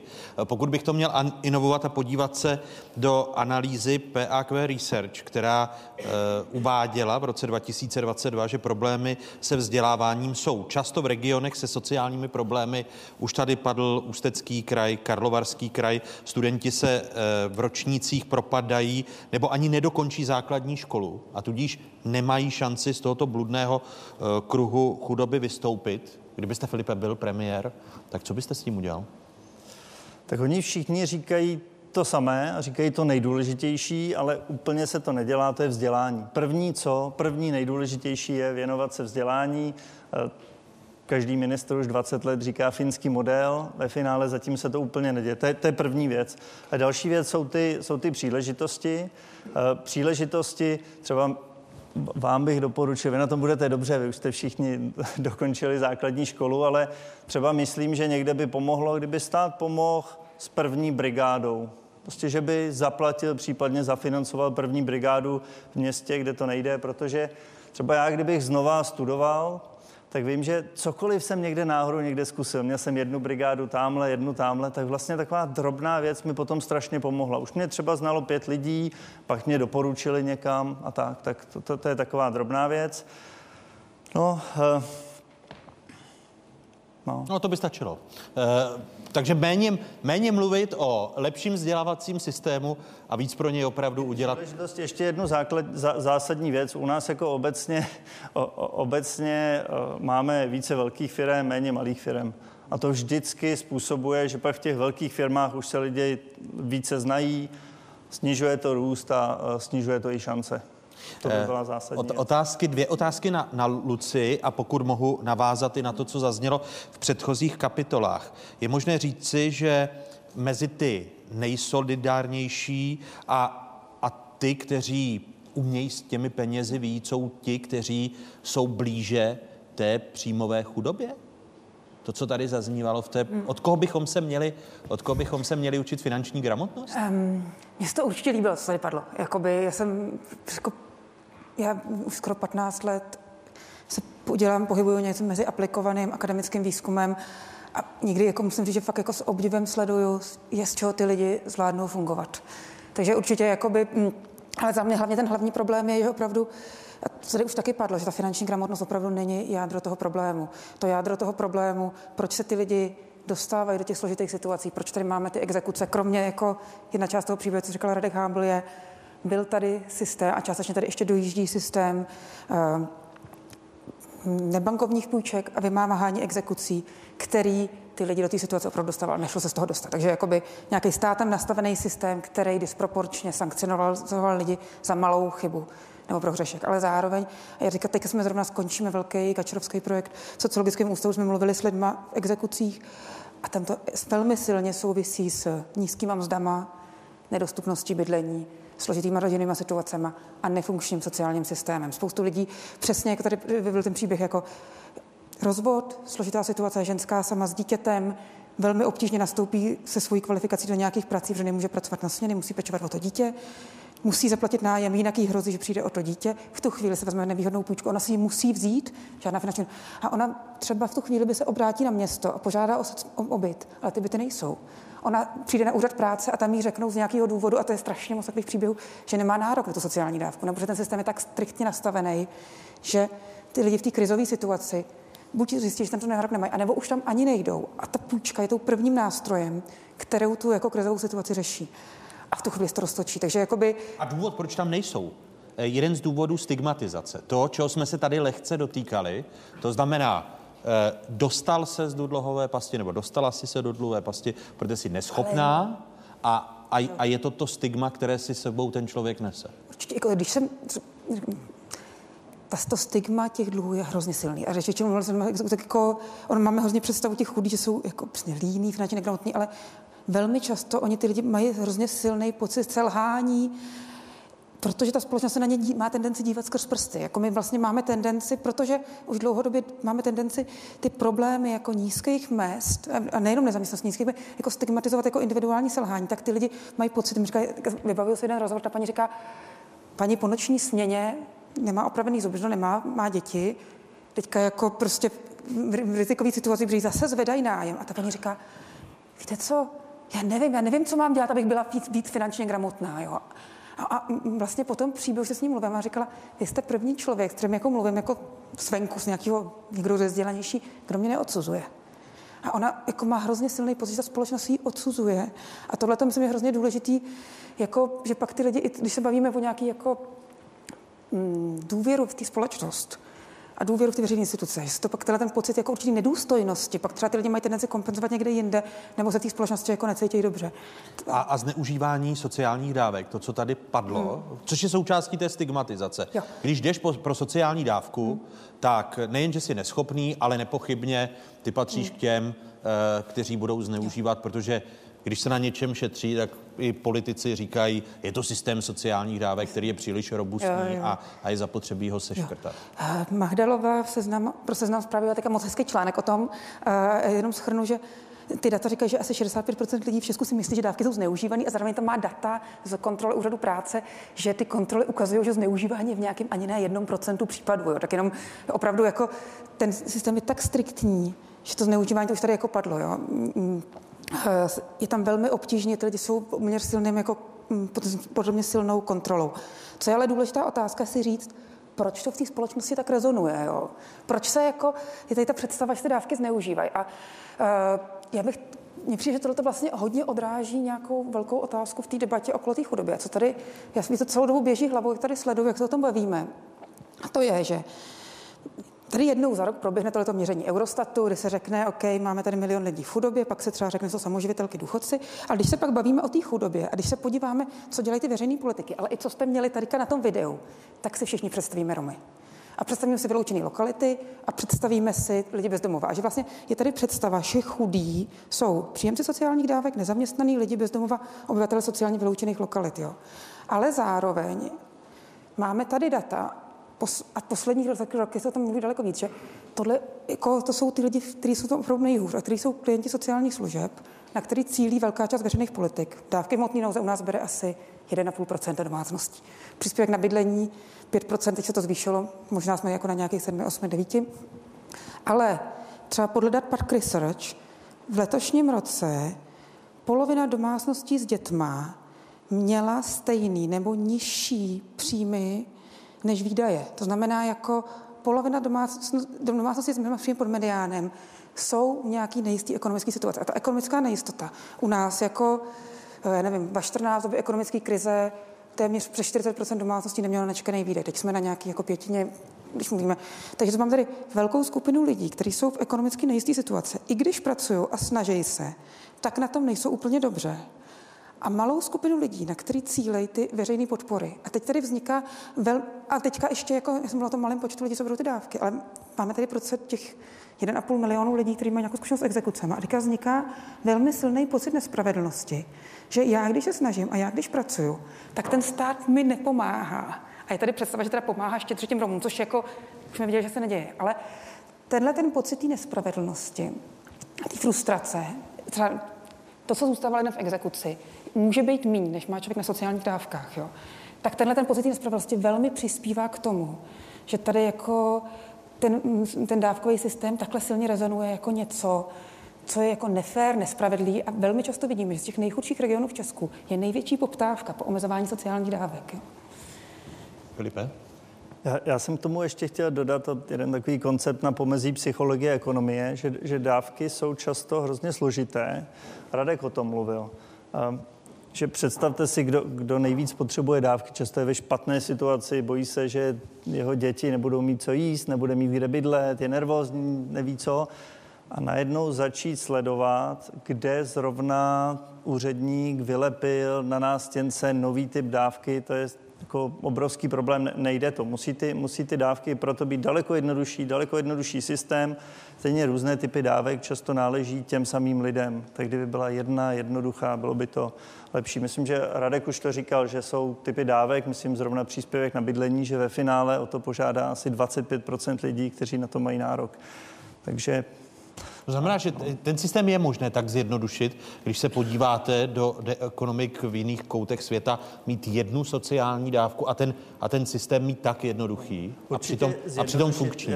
Já na tohle nejsem takový expert, to myslím, že tady jiní by řekli více, co jde, co nejde, ale, ale tady se to určitě míjí, mílí tím cílem. Naopak spoustu příspěvků máme takových, že ve finále to má úplně jiný dopad a pomáhá to spíše bohatým. Zrovna, já nevím, můžu zmiňovat, bavili jsme se tady o tom, jak, jak spořit na důchod. Často příspěvek na spoření na důchod ve finále čerpají jenom středně bohatí a, a, a bohatí. A ještě ten systém je tak uzavřený, že ten příspěvek jde přes české regulované penzijní fondy, které mají daleko vyšší poplatky než, než v zahraničí a tohle třeba stojí deset miliard korun ročně. To je na každého Čecha tisíc korun ročně. Když to dáte jenom nejchudšímu milionu, tak to je každý Čech, každý z nich, každá čtyřčlenná rodina z nich čtyřicet tisíc korun za rok. To by možná se dalo dělat. A tak, takovýchhle příspěvků je spousta, že někdy ve finále to funguje trošku jinak. Příspěvek na bydlení v Praze, třeba kdyby, představte si v Praze, řeknu půl milionu bytů, nevím kolik přesně, možná, že tady chce bydlet osm set tisíc domácností, takže to dopadne tak, že cena nájmu se upraví, že tři sta tisíc na to nemá a pět set tisíc tam bydlí.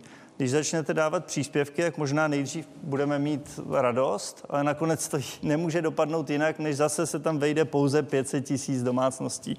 Cena nájmu zroste, už, už jste tady říkali, že nakonec na tom vydělávají majitele těch bytů. Takže občas ten trh a to, jak máme opravdu fyzicky postavenou ekonomiku a ten svět nejde obalamutit. Tímto... Ptáte se vy, studentky a studenti, i další dvojice našich hostů. Hezký dobrý večer. Dobrý večer.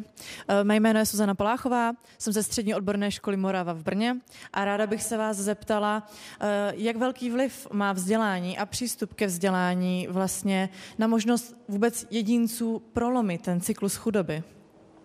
Filipe, začněme u vás.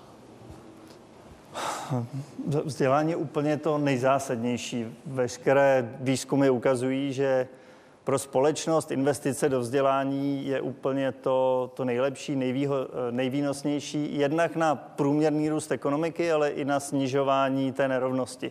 Ještě tady možná bych ještě chtěl říct, k čemu vlastně ta chudoba a nerovnost, proč by měla zajímat i ty, kteří v té chudobě nejsou. Dokážu si představit, že mnoho diváků zrovna tady, tady tak na, na tom je.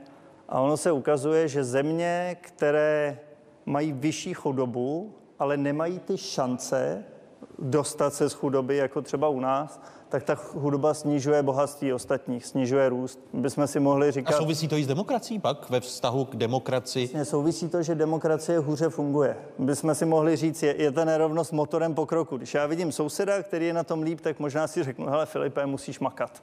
A opačně to může být, že když jsme na tom hodně různě, tak se v politice začneme více hádat a začneme se pořád jenom říkat, a ten zneužívá dávky a měli bychom přispívat víc tam a méně tam. A když se podíváte na hodně dat z hodně zemí, tak se právě ukazuje, že když nejsou příležitosti dostat se z té chudoby uh, jinam, jako to je u nás, tak pak větší chudoba snižuje bohatství všech. A vy jste, abych šel zpátky k vaší otázce, pardon. Se týkala toho ško- školství. A... vzdělání. Na, naprosto zásadní v tomhle všem pomáhá. Ještě jedna věc k tomu. Vždycky se ukazuje, že vzdělání má větší dopad pro čím menší a menší děti.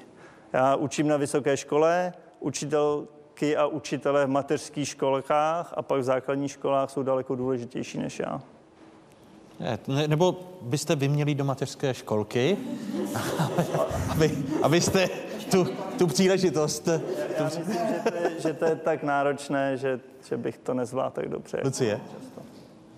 Vzdělání je určitě důležitý. Máme tady pořád stejně jako přetrvávající problém opravdu a roste tady problém v některých regionech těch předčasných odchodů ze vzdělání, problém segregovaných škol. Myslím, že to je hrozně důležitý problém. Zároveň to vzdělání samo o sobě, mám to celé, jako už, a v dnešní době se to daleko víc viditelňuje, není garancí té ochrany před tou chudobou. Dneska stávkují vysoké školy, protože vyučující na českých vysokých školách jsou ohrožený chudobou. Jo? A my myslím, že jakoby jeden velkým kritériem, a já to teďka hodně vidím, se zabýváme tou minimální důstojnou mzdou, tím pádem se setkávám s různýma lidma, kteří se dostávají do ekonomicky nejisté situace. A u mladší generace lidí to téma nějaký jako nedůstojnosti, nedůstojných příjmů, ekonomické nejistoty, hodně souvisí s rapidně rostoucí cenou bydlení, rostoucí polarizací společenskou, kterou dneska vidíme kolem nedostupnosti bydlení, vysoký nájmy, nedostupnost vlastnického bydlení, to je jedna věc. A druhá velká věc, a třeba je zajímavý, se podíváme na současný evropský politiky, jako Evropský pilíř sociálních práv nebo teďka přijatou směrnici o důstojných mzdách, tak tím to, co se vnímá jako i po zkušenosti nějakých veřejných politik z posledních třicet let, to je jako velký téma, co má zajistit důstojnou participaci skup- lidí, no větší skupiny lidí ve společnosti, předcházet té polarizaci, který v řadě společností čelíme v evropských, nejen evropských, je opravdu otázka jako důstojného ohodnocení. A s tímto velký téma je odborové organizování, kolektivní zastoupení, vyjednávání mzdech, ochrana trhu práce. Filip ještě chtěl doplnit? Já jsem jenom chtěl doplnit, že tohle je úplně pravda, že, jak jsme si říkali předtím, že nestačí, aby se někdo něco naučil. Většině společnosti to stačí, ale pak někteří tu šanci nedostanou, protože se stejně o nich někdo nedozví, že tady ten člověk něco umí a proto samozřejmě i jemu podobní potom nejsou motivováni se něco takové učit. A toho se týká i to bydlení, co, co zmiňovala Lucie. Někdy to může být tak, když nedostanu v malém městě, kde těch kontaktů je málo, už jsem nějak zaškatulkovaný šanci, tak se přestěhuju do většího města, někam jinam. Ve velkém městě my dostáváme šanci pořád a pořád dokola. Ale když v Čechách, v České republice máme zrovna problém s tím, že bydlení je relativně daleko dražší než jinde, tak ta pružnost v tom nacházení místa je také daleko, daleko menší a tohle nám taky stěžuje. Děkuji za otázku. Děkuju. A my děkujeme za vaši otázku. Další dotaz, kdo se ptá? Hezký dobrý večer. Dobrý večer. Mé jméno je Lucie Švejkarová, jsem z gymnázia Tomáše Garrigua Masaryka v Litvínově a můj dotaz je mířený na oba dva hosty. Jak silným zdrojem e, sociálního neklidu může být například Ústecký kraj, Moravskoslezský kraj anebo Karlovarský kraj? Tak Lucie, odpovídá Lucie. Se... Otázka za sto bodů. E, um... Já bych spíš to vnímala... Uh, uh, tohleto jsou regiony, kde je disproporčně víc lidí z nějakého důvodu v nějaké ekonomicky nejisté situace. Myslím, že i pro tu současnou jako politiku, já to hodně vnímám třeba v kontextu jako zelené transformace. Jsme v nějakém momentu, kdy se v řadě uh, oblastí mění trh práce, zelená transformace, digitalizace. A myslím si, že je důležité v těch veřejných politikách velmi... jako citlivě uvažovat o tom, jak co největší skupině lidí zajistit, aby tam měli možnost nějakých adekvátních důstojných příjmů. bohužel to teďka nevidím. Když se podíváme na projekty transformace, tak tím cílem je, pořád se jako ta je představa, že člověk, který má práci, je dobře, ale už se nebavíme o tom, jaký má příjmy, jak se má. A máme tady za sebou zkušenost uh, těch velkých protiromských demonstrací z let dva tisíce osm dva tisíce čtrnáct, které se projevily právě v kontextu zhoršující se ekonomické situaci v těchto těch regionech. A to možná jenom dva tisíce osm dva tisíce čtrnáct rostoucí nezaměstnanost disproporčně zapadla, dopadla na tyhle ty průmyslové regiony, kde velká skupiny lidí ztrácely práci. A tím jedním z projevů byly velmi vyostřené vztahy mezi jako často lidmi, kteří přicházeli o práci, nebo byli znejistění ohledně práce, které je směřovaly proti chudým Romům, sociálně vyloučeným lokalitám. A za mě to zpětně to je možný číst, jako, že tenhle ten vyostřený rasismus a vlastně jako proti sobě stojící různé skupiny lidí v nejisté situace jsou odrazem nezvládnutých veřejných politik, který nebyli schopni reagovat na příčiny toho problému. Takže můžou to být regiony, kde dochází k víc vyostřeným střetům, pokud my jako společnost nebudeme schopní nějak rozumně jim předcházet, reflektovat ty různé potřeby těch lidí. A vrací se k tomu otázka k té chudoby, jo, co tady už jako padlo. My musíme rozumět tomu, že otázka chudoby opravdu neměla být jako nějakým indikátorem, ale porozumění tomu, jak se žije lidem ve společnosti a jestli z toho, co mají za příjem, jsou schopní nejenom přežít, ale žít nějak důstojně. Odpověď na otázku Lucie od Filipa Matějky. Krásná odpověď uh, Lucie na otázku Lucie. Uh, já neznám detaily. Já strašně rád jezdím do Krušných hor, to je Ústecký a Karlovarský kraj. Jinak detaily neznám, tak akorát se vrátím k tomu, že vím, že chudoba je tam daleko vyšší. A potom, když jste se ptala na to, myslím, že napnutí jste se ptala, že jo? No, na sociální neklid jsem se ptala. Na, na so- sociální neklid. Je, je pravda, že ti lidé, myslím, že mají v něčem pravdu, že je pro ně těžší se dostat z té situace, než třeba jinde, než, než v jiných zemích. A zároveň je pravda, pokud se ptáte na sociální neklid v celé zemi, že víme ze zkušenosti z mnoha jiných zemí, že to potom snižuje prosperitu celé té země. To je pravda. Ale de- detaily, jak přesně v těchto krajích to vypadá, neznám a na to tady jsou daleko větší odborníci. Lucie? Dobře, děkuji. A pokud by to znova vyústilo v nějaký konflikt, tak jak vláda by, to, by tomu měla předcházet a jak by to měla do budoucna řešit? Oni, já jako ekonom začnu, nebo řeknu to trošku jako, když se na to podíváme z velké výšky, tak, tak my o chudobě často říkáme, je potřeba dávky, tady pomáhat a tak. Ale zapomínáme na to, a to tady opakujeme pořád dokola, je to podobné, třeba když zapomínáme na to, že ekonomika, aby fungovala, tak nejde jenom o to někde něco dotovat, ale hlavně musí fungovat trhy, ty šance. A tady v tomhle případě jde o ty šance. Tak pořád dokola pomáhat se vzděláním, pomáhat na místě, aby bylo možné navazovat nové kontakty a tak dále. A vy se ptáte asi na aktuální, kdyby přišla nějaká akutní věc, akutní společenský problém. Dej, dejte mi chvilinku, já se nad tím zamyslím a možná potom se... Ale takový... Já možná krásně vstoupit. A co já teď ještě vnímám, kromě toho, co jsem říkala, že je, jako, je potřeba si fakt říct, že ty ekonomické centra, a je to, já nevím, Praha, Plzeň nebo Mladá Boleslav, opravdu jako outsourcovali, vytlačili řadu chudých lidí během devadesát dva tisíc let do těch chudších regionů, protože tam byly volné bytové kapacity. Jo? Můžeme se bavit o Moravskoslezském, můžeme se bavit o Ústeckém kraji, Karlovarském. A zároveň do těchto těch regionů pořád vnímám, že nejde adekvátní podpora na to ty sociální problémy řešit. Jo? Já, jsem, já jsem třeba dělala výzkumy v Litvínově a v Litvínovském Janově.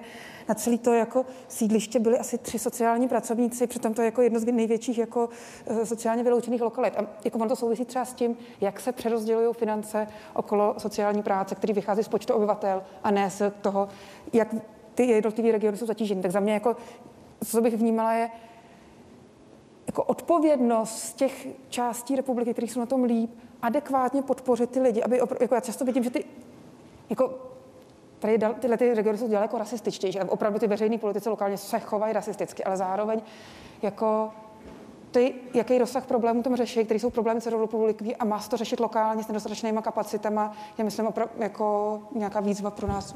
Lucie Trlifajová, odpověděla Lucie, stejně tak Filip Matějka. Vy oba dva ještě zůstáváte hosty a, a děkuji zatím, Lucie, za vaši otázku. S tím, že vstupujeme do čtvrté kapitoly dnešního Fokusu, kde bude šestice našich dnešních hostů diskutovat dál se studentkami a studenty, kteří jsou dnes večer tady s námi v Radlické kulturní sportovně. Potravinové banky jako záchrana. Lidí, kteří využili jejich pomoci a dostali potraviny zadarmo, bylo, když se podíváme do statistik, jen za loňský rok okolo tři sta tisíc. Asi o sto tisíc víc než v roce dva tisíce dvacet jedna. V pražské potravinové bance natáčela Kamila Vondrová. Dobrý den přeji. Dobrý den. Máte? Jde to, jde to, všechno dobrý. Všechno dobrý. A jak vy? Mám jak... to furt, furt ten dvacet tři. Zaslanou. devadesát procent lidí, kteří k nám chodí, jsou lidé, kteří to potřebují. A samozřejmě stačí jenom dočasná pomoc, než vyřeší svoji situaci. Ať už je to nějaká momentální krize nebo nouze. Pak jsou skupiny, kterým je potřeba pomáhat stále. To jsou lidé s handicapem nebo seniori a jsou to matky samoživitelky. Seniori, pokud jsou dva, ještě jakž tak dokážou tu finanční situaci unést, ale vdovy a vdovci opravdu, ať už mají jakýkoliv důchod, tak to nedokáží. Takže těm my pomáháme dokonce tak, že od nich nevyžadujeme doporučení nebo potvrzení. Matky samoživitelky, to je trochu jiná situace. Oni mají velkou možnost požádat o dávky, dokonce online dělají to, ale v posledních letech, asi dvou, je problém v tom, že oni dostávají ty dávky opožděné, někdy o několik měsíců, ale mají děti a musí je živit, takže na tu překlenovací dobu naši pomoc také potřebují. Ahoj! Ahoj, vy jste za mnou ani nepřišli dneska. Já vás ráda vidím. Dobrý den. Super, vy už jste naložený, ne? A máte, máte toho dost? Když jsem nastoupila do potravinové banky, což bylo asi před deseti lety, tak opravdu dávali jenom některé řetězce, opravdu ty, které byly společensky zodpovědné a obecně dával málo kdo, těch potravin bylo velmi málo. Když byl ministr zemědělství pan Jurečka, tak prosadil zákon, kde bylo řečeno, že všichni prodejci potravin na čtyři sta metrů čtverečních prodejní plochy musí neprodejné a neprodané potraviny nabízet potravinovým bankám, že se prostě nesmí vyhazovat, protože jednak to škodí životnímu prostředí a jednak je velké množství lidí, kteří tyto potraviny potřebují a vlastně jim pomůžou překlenout nějakou krizi nebo nouzi. Jo, to je všetko dnešní, takže to můžeš klidně brát. Jo, pardon. V tomto skladu vlastně jsou dva druhy distribuce. Jednak přijíždějí naši řidiči, kteří celý den svážejí potraviny z potravinových řetězců, přivážejí sem, my je tady třídíme a vydáváme organizacím, které pečují o lidi v nouzi. Je to asi dvě stě osmdesát organizací, jsou to buď veliké organizace, které mají stovky klientů, anebo jsou to malé organizace jako klokánky, domovy pro děti bez rodičů, ty mají třeba jenom desítky klientů, nicméně každý den si k nám jezdí pro potraviny a dohromady touto formou obsloužíme asi sedmdesát sedm tisíc klientů. Jsou tam ty housky? Už se asi nevejde víc. Kromě toho dáváme jednotlivcům potravinové balíčky, to je asi dva tisíce lidí měsíčně, které obsloužíme. A to jsou lidé, kteří chodí s doporučením úřadu práce, OSPODu, sociálky, které znají a mají na rozdíl od nás právo sledovat sociální situaci lidí. Máš to plný? V době, když byl covid, jsme viděli, že lidé, kteří byli e, najednou bez práce, tak to byli lidé, kteří jsou zodpovědní, jsou zvyklí pracovat a oni maximálně tři měsíce chodili pro tu pomoc a během třech měsíců si našli práci velmi rychle, takže ten počet klesl těch potřebných. E, na druhé straně vidíme, že jsou klienti, kteří pět, šest let jsou u nás v evidenci, pořád dostávají doporučení od těch sociálek, úřadů práce a prakticky nemají důvod nepracovat. Obecně si myslím, že je trochu kontraproduktivní pomáhat lidem v nouzi, kteří jsou ve středním věku a zdraví. Že by mělo být určité omezení té doby, kdy jim pomáháme, protože oni pak nejsou motivováni k tomu hledat si práci, převzít zodpovědnost za svůj život a očekávají pořád, že ten stát se o ně postará.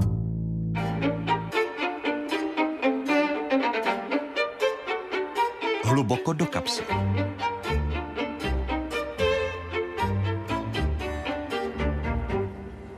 Závěrečná kapitola, která lemuje název celého pořadu. Hluboko do kapsy a šestice hostů dnešního Fokusu v otázkách studentek a studentů, kteří jsou dnes večer s námi. Kdo se ptá jako další? Hezky dobrý večer. Tak, krásný dobrý večer všem. Jmenuji se Juraj Makula, studuju vlastně Vysokou školu Ambis a jsem součástí organizace Romea.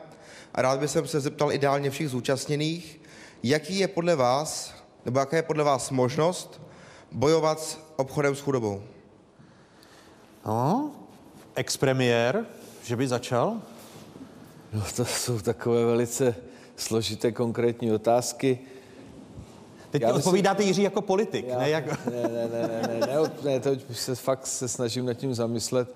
Takhle, vždycky bude tendence zneužívat chudé lidi, jo? Ono se mimo jiné mluví taky takové jedno, nevím, jestli je moudro, ale určitě se s ním člověk setká v životě, že nejvíc se dá vydělat na chudých, jo? To bohužel platilo už za první republiky, takže asi úplně to nikdy nevymizí, ale já myslím třeba to, co tady už bylo řečeno kolegy přede mnou, ten náš systém, kdy skutečně stát tak nějak jako bez většího zájmu se mi zdá proplácí to ubytování těch chudých v jakýchkoliv podmínkách, že to prostě je neúnosné a já bych byl pro, aby se, ať se platí těm lidem, ale musí se platit za nějakou minimální kvalitu, jo. Není možné, aby stát automaticky akceptoval cokoliv, jenom proto, že to takzvaně jakoby zajistí ubytování těch lidí. Takže já si myslím, že to je řešitelné, ale je to prostě, bude to stát nějaké peníze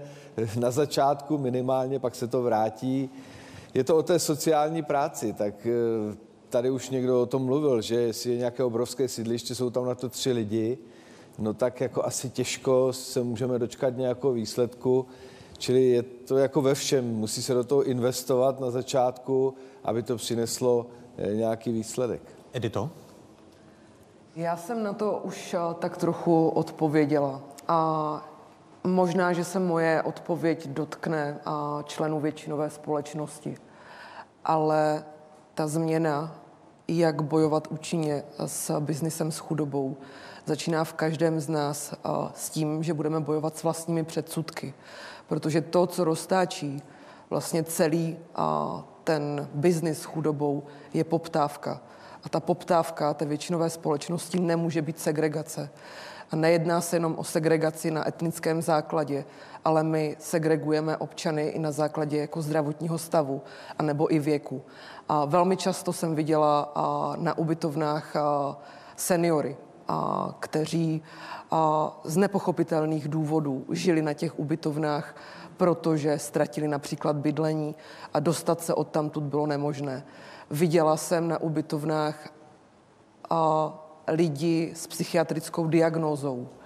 A prostě společnost má tendenci neustále hodnotit, perzekuovat.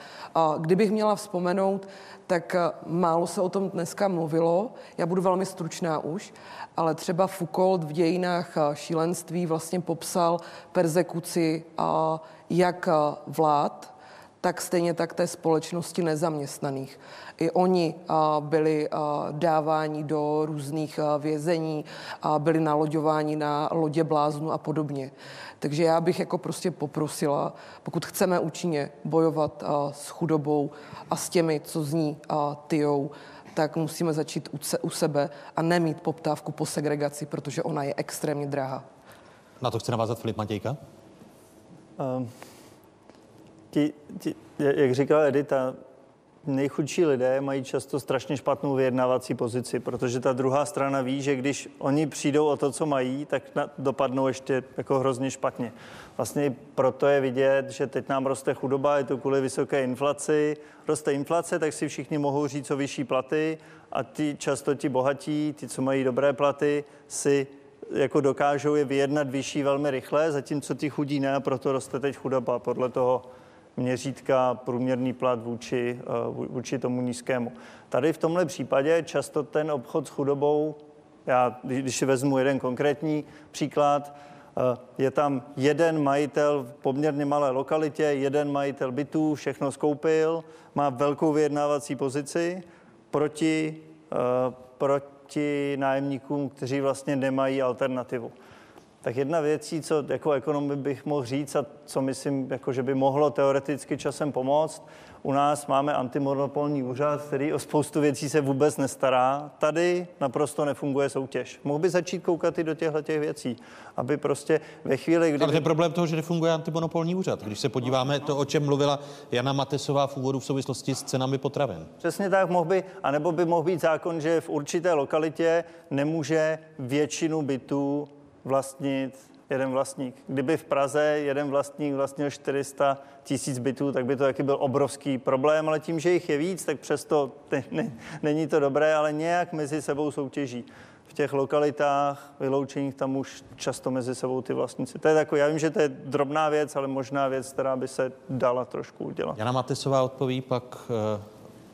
Lucie? No, já souhlasím naprosto s tím, co řekla Edita, to je dlouhý proces. Si pamatuju, v roce devadesát tři dělal někdo průzkum, které je, jaké je nejoblíbenější rčení v České republice, a to bylo s velkým předstihem, sociologický úřad, to, ústav to konec konců dělal, bylo, kdo nekrade, okrádá rodinu. No. Nastavit čest jako vysokou hodnotu je dlouhý proces generační. Nicméně musí začínat od těch signálů i z nejvyšších míst a musí začínat i z těch signálů z médií, ale máme vládu v čele a co by mohla dělat prakticky? Ano, antimonopolní úřad by měl začít fungovat, možná po dlouhou dobu k tomu nebyly politické motivy, spíš byly opačné, tak by měla začít. Ale u nás docela základní problém v boji s chudobou, obchodu s chudobou, v obchodu s chudobou je soudní systém, který opravdu nefunguje tak, jak by měl. Funguje špatně v případě exekucí, kontraproduktivně, funguje zdlouhavě. Jeden z největších důvodů, proč k nám nechodí investoři nebo tady nerozšiřují své investice, je nepředvídatelné obchodní právo. To prostě vychází ze všeho, ze všech šetření o atraktivnosti České republiky pro investice a ono to v tom soukromém právu je ale stejné. Čili soudní systém rychleji, jasněji, spravedlivěji. Já jsem dlouhou dobu žila v zahraničí, v zemi, kde soudní systém funguje a lidé vědí, jako ti, kteří by obchodovali s chudobou, taky by chtěli. No, tam spousta příčin, je to společnost, která má veliké, velikou, veliké procento lidí ve velmi, velmi hluboké chudobě. No ale vědí, že když se do tohohle pustí, tak zákon a jeho a sankce je nemine. U nebankovních, že se dostalo ještě aspoň na jednu ano, otázku. Poslední, ano, u nebankovních finančních institucí. Lépe regulovat. Nebankovní jsou jako bankovní. Prostě musíte je regulovat. Je to teď lepší, než to bylo třeba před deseti patnácti lety. Nestačí to. Eh, Lucie a pak Radek. Jo, mně přijde, že tohle je krásná ukázka toho, že ne všechny věci okolo chudoby jdou řešit transfery nebo dávkama. Tady prostě padlo, že spoustu lidí nemá tu alternativu a opravdu, když těm lidem dáme peníze, tak oni jsou vnímaný z nějakého důvodu jako rizikově, některé skupiny jsou vnímaný jako rizikovější. Já myslím, že je důležitý hrozně bojovat s tou diskriminací, ale my ji nevyřešíme teďka a to, co je potřeba, je, jsou veřejné služby, které to poskytují. A myslím, že teďka jako je aktuálně připravený zákon o sociálním bydlení a sociální bydlení, to znamená nějaký dostupný bydlení pro různé skupiny, nabízený skrze obce, případně neziskové organizace, jsou v těch, těch odborných debatách jako tím klíčovým nástrojem. To znamená, my to nemůžeme vyřešit tím, že budeme ještě víc regulovat dávky nebo omezovat, protože to, co se nám stane, je, když ty dávky seškrtáme, tak když ty lidi nebudou kam jinam mít, mít kam jinam mít, tak oni půjdou jenom do ještě horšího, ještě dražšího bydlení. To, co potřebuje tady ta veřejná služba, a kdyby vás to zajímalo víc, tak web Iniciativy za bydlení vám tam najdete vyšší informace. Radku? Já už nebudu opakovat, co tady bylo řečeno, souhlasím s tím, co tady uh, moji předřečníci říkali. Já bych ještě vypíchnul právě ten exekuční systém, který je nastaven, takže je velmi motivační uh, ho zneužívat. Máme tady dneska, vymáháme zhruba osm set miliard v exekucích, což je obrovský biznes. A je tady vlastně sto padesát exekutorských úřadů, který tady vlastně bojují o to, kdo bude mít více dlužníků, kdo bude mít více lidí v exekucích a kdo si z toho vlastně z toho koláče ukrojí nejvíc. Tak to je velká chyba. Soudní systém už byl řečen, že některé soudy pořád tady koukají na to, že ať je smlouva jakákoliv, že ten člověk podepsal, tak má prostě smůlu. Vůbec jako nekoukají na to, že ta smlouva může být taky protiprávní.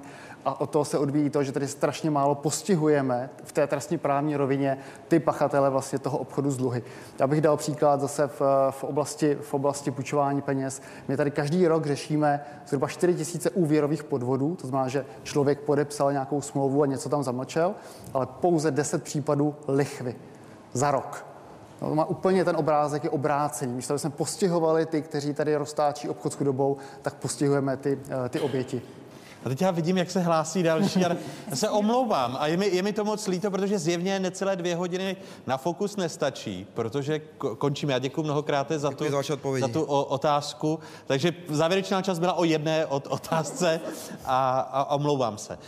Věřím, že v tom tématu budeme dál pokračovat a děkuji skvělé šestici dnešních hostů, kterými byli bývalý premiér, bývalý guvernér Centrální banky, ekonom Jiří Rusnok, stejně tak ekonomka Jana Matesová, odbornice na sociální začleňování Edita Stejskalová, odborník na dluhovou problematiku Radek Hábl, sociální antropoložka Lucie Trlifajová a ekonom Filip Matějka. Děkuju mnohokrát, dámy a pánové, že jste byli hosty dnešního Fokusu. Díky.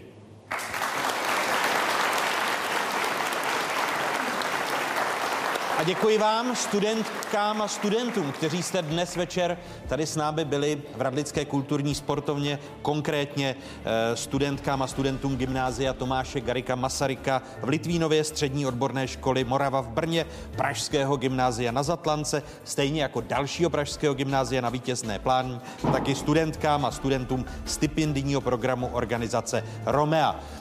Díky. Těším se opět za měsíc, nashledanou a všem vám děkuji za vaše otázky a přeji hezkou dobrou noc. Díky, nashledanou.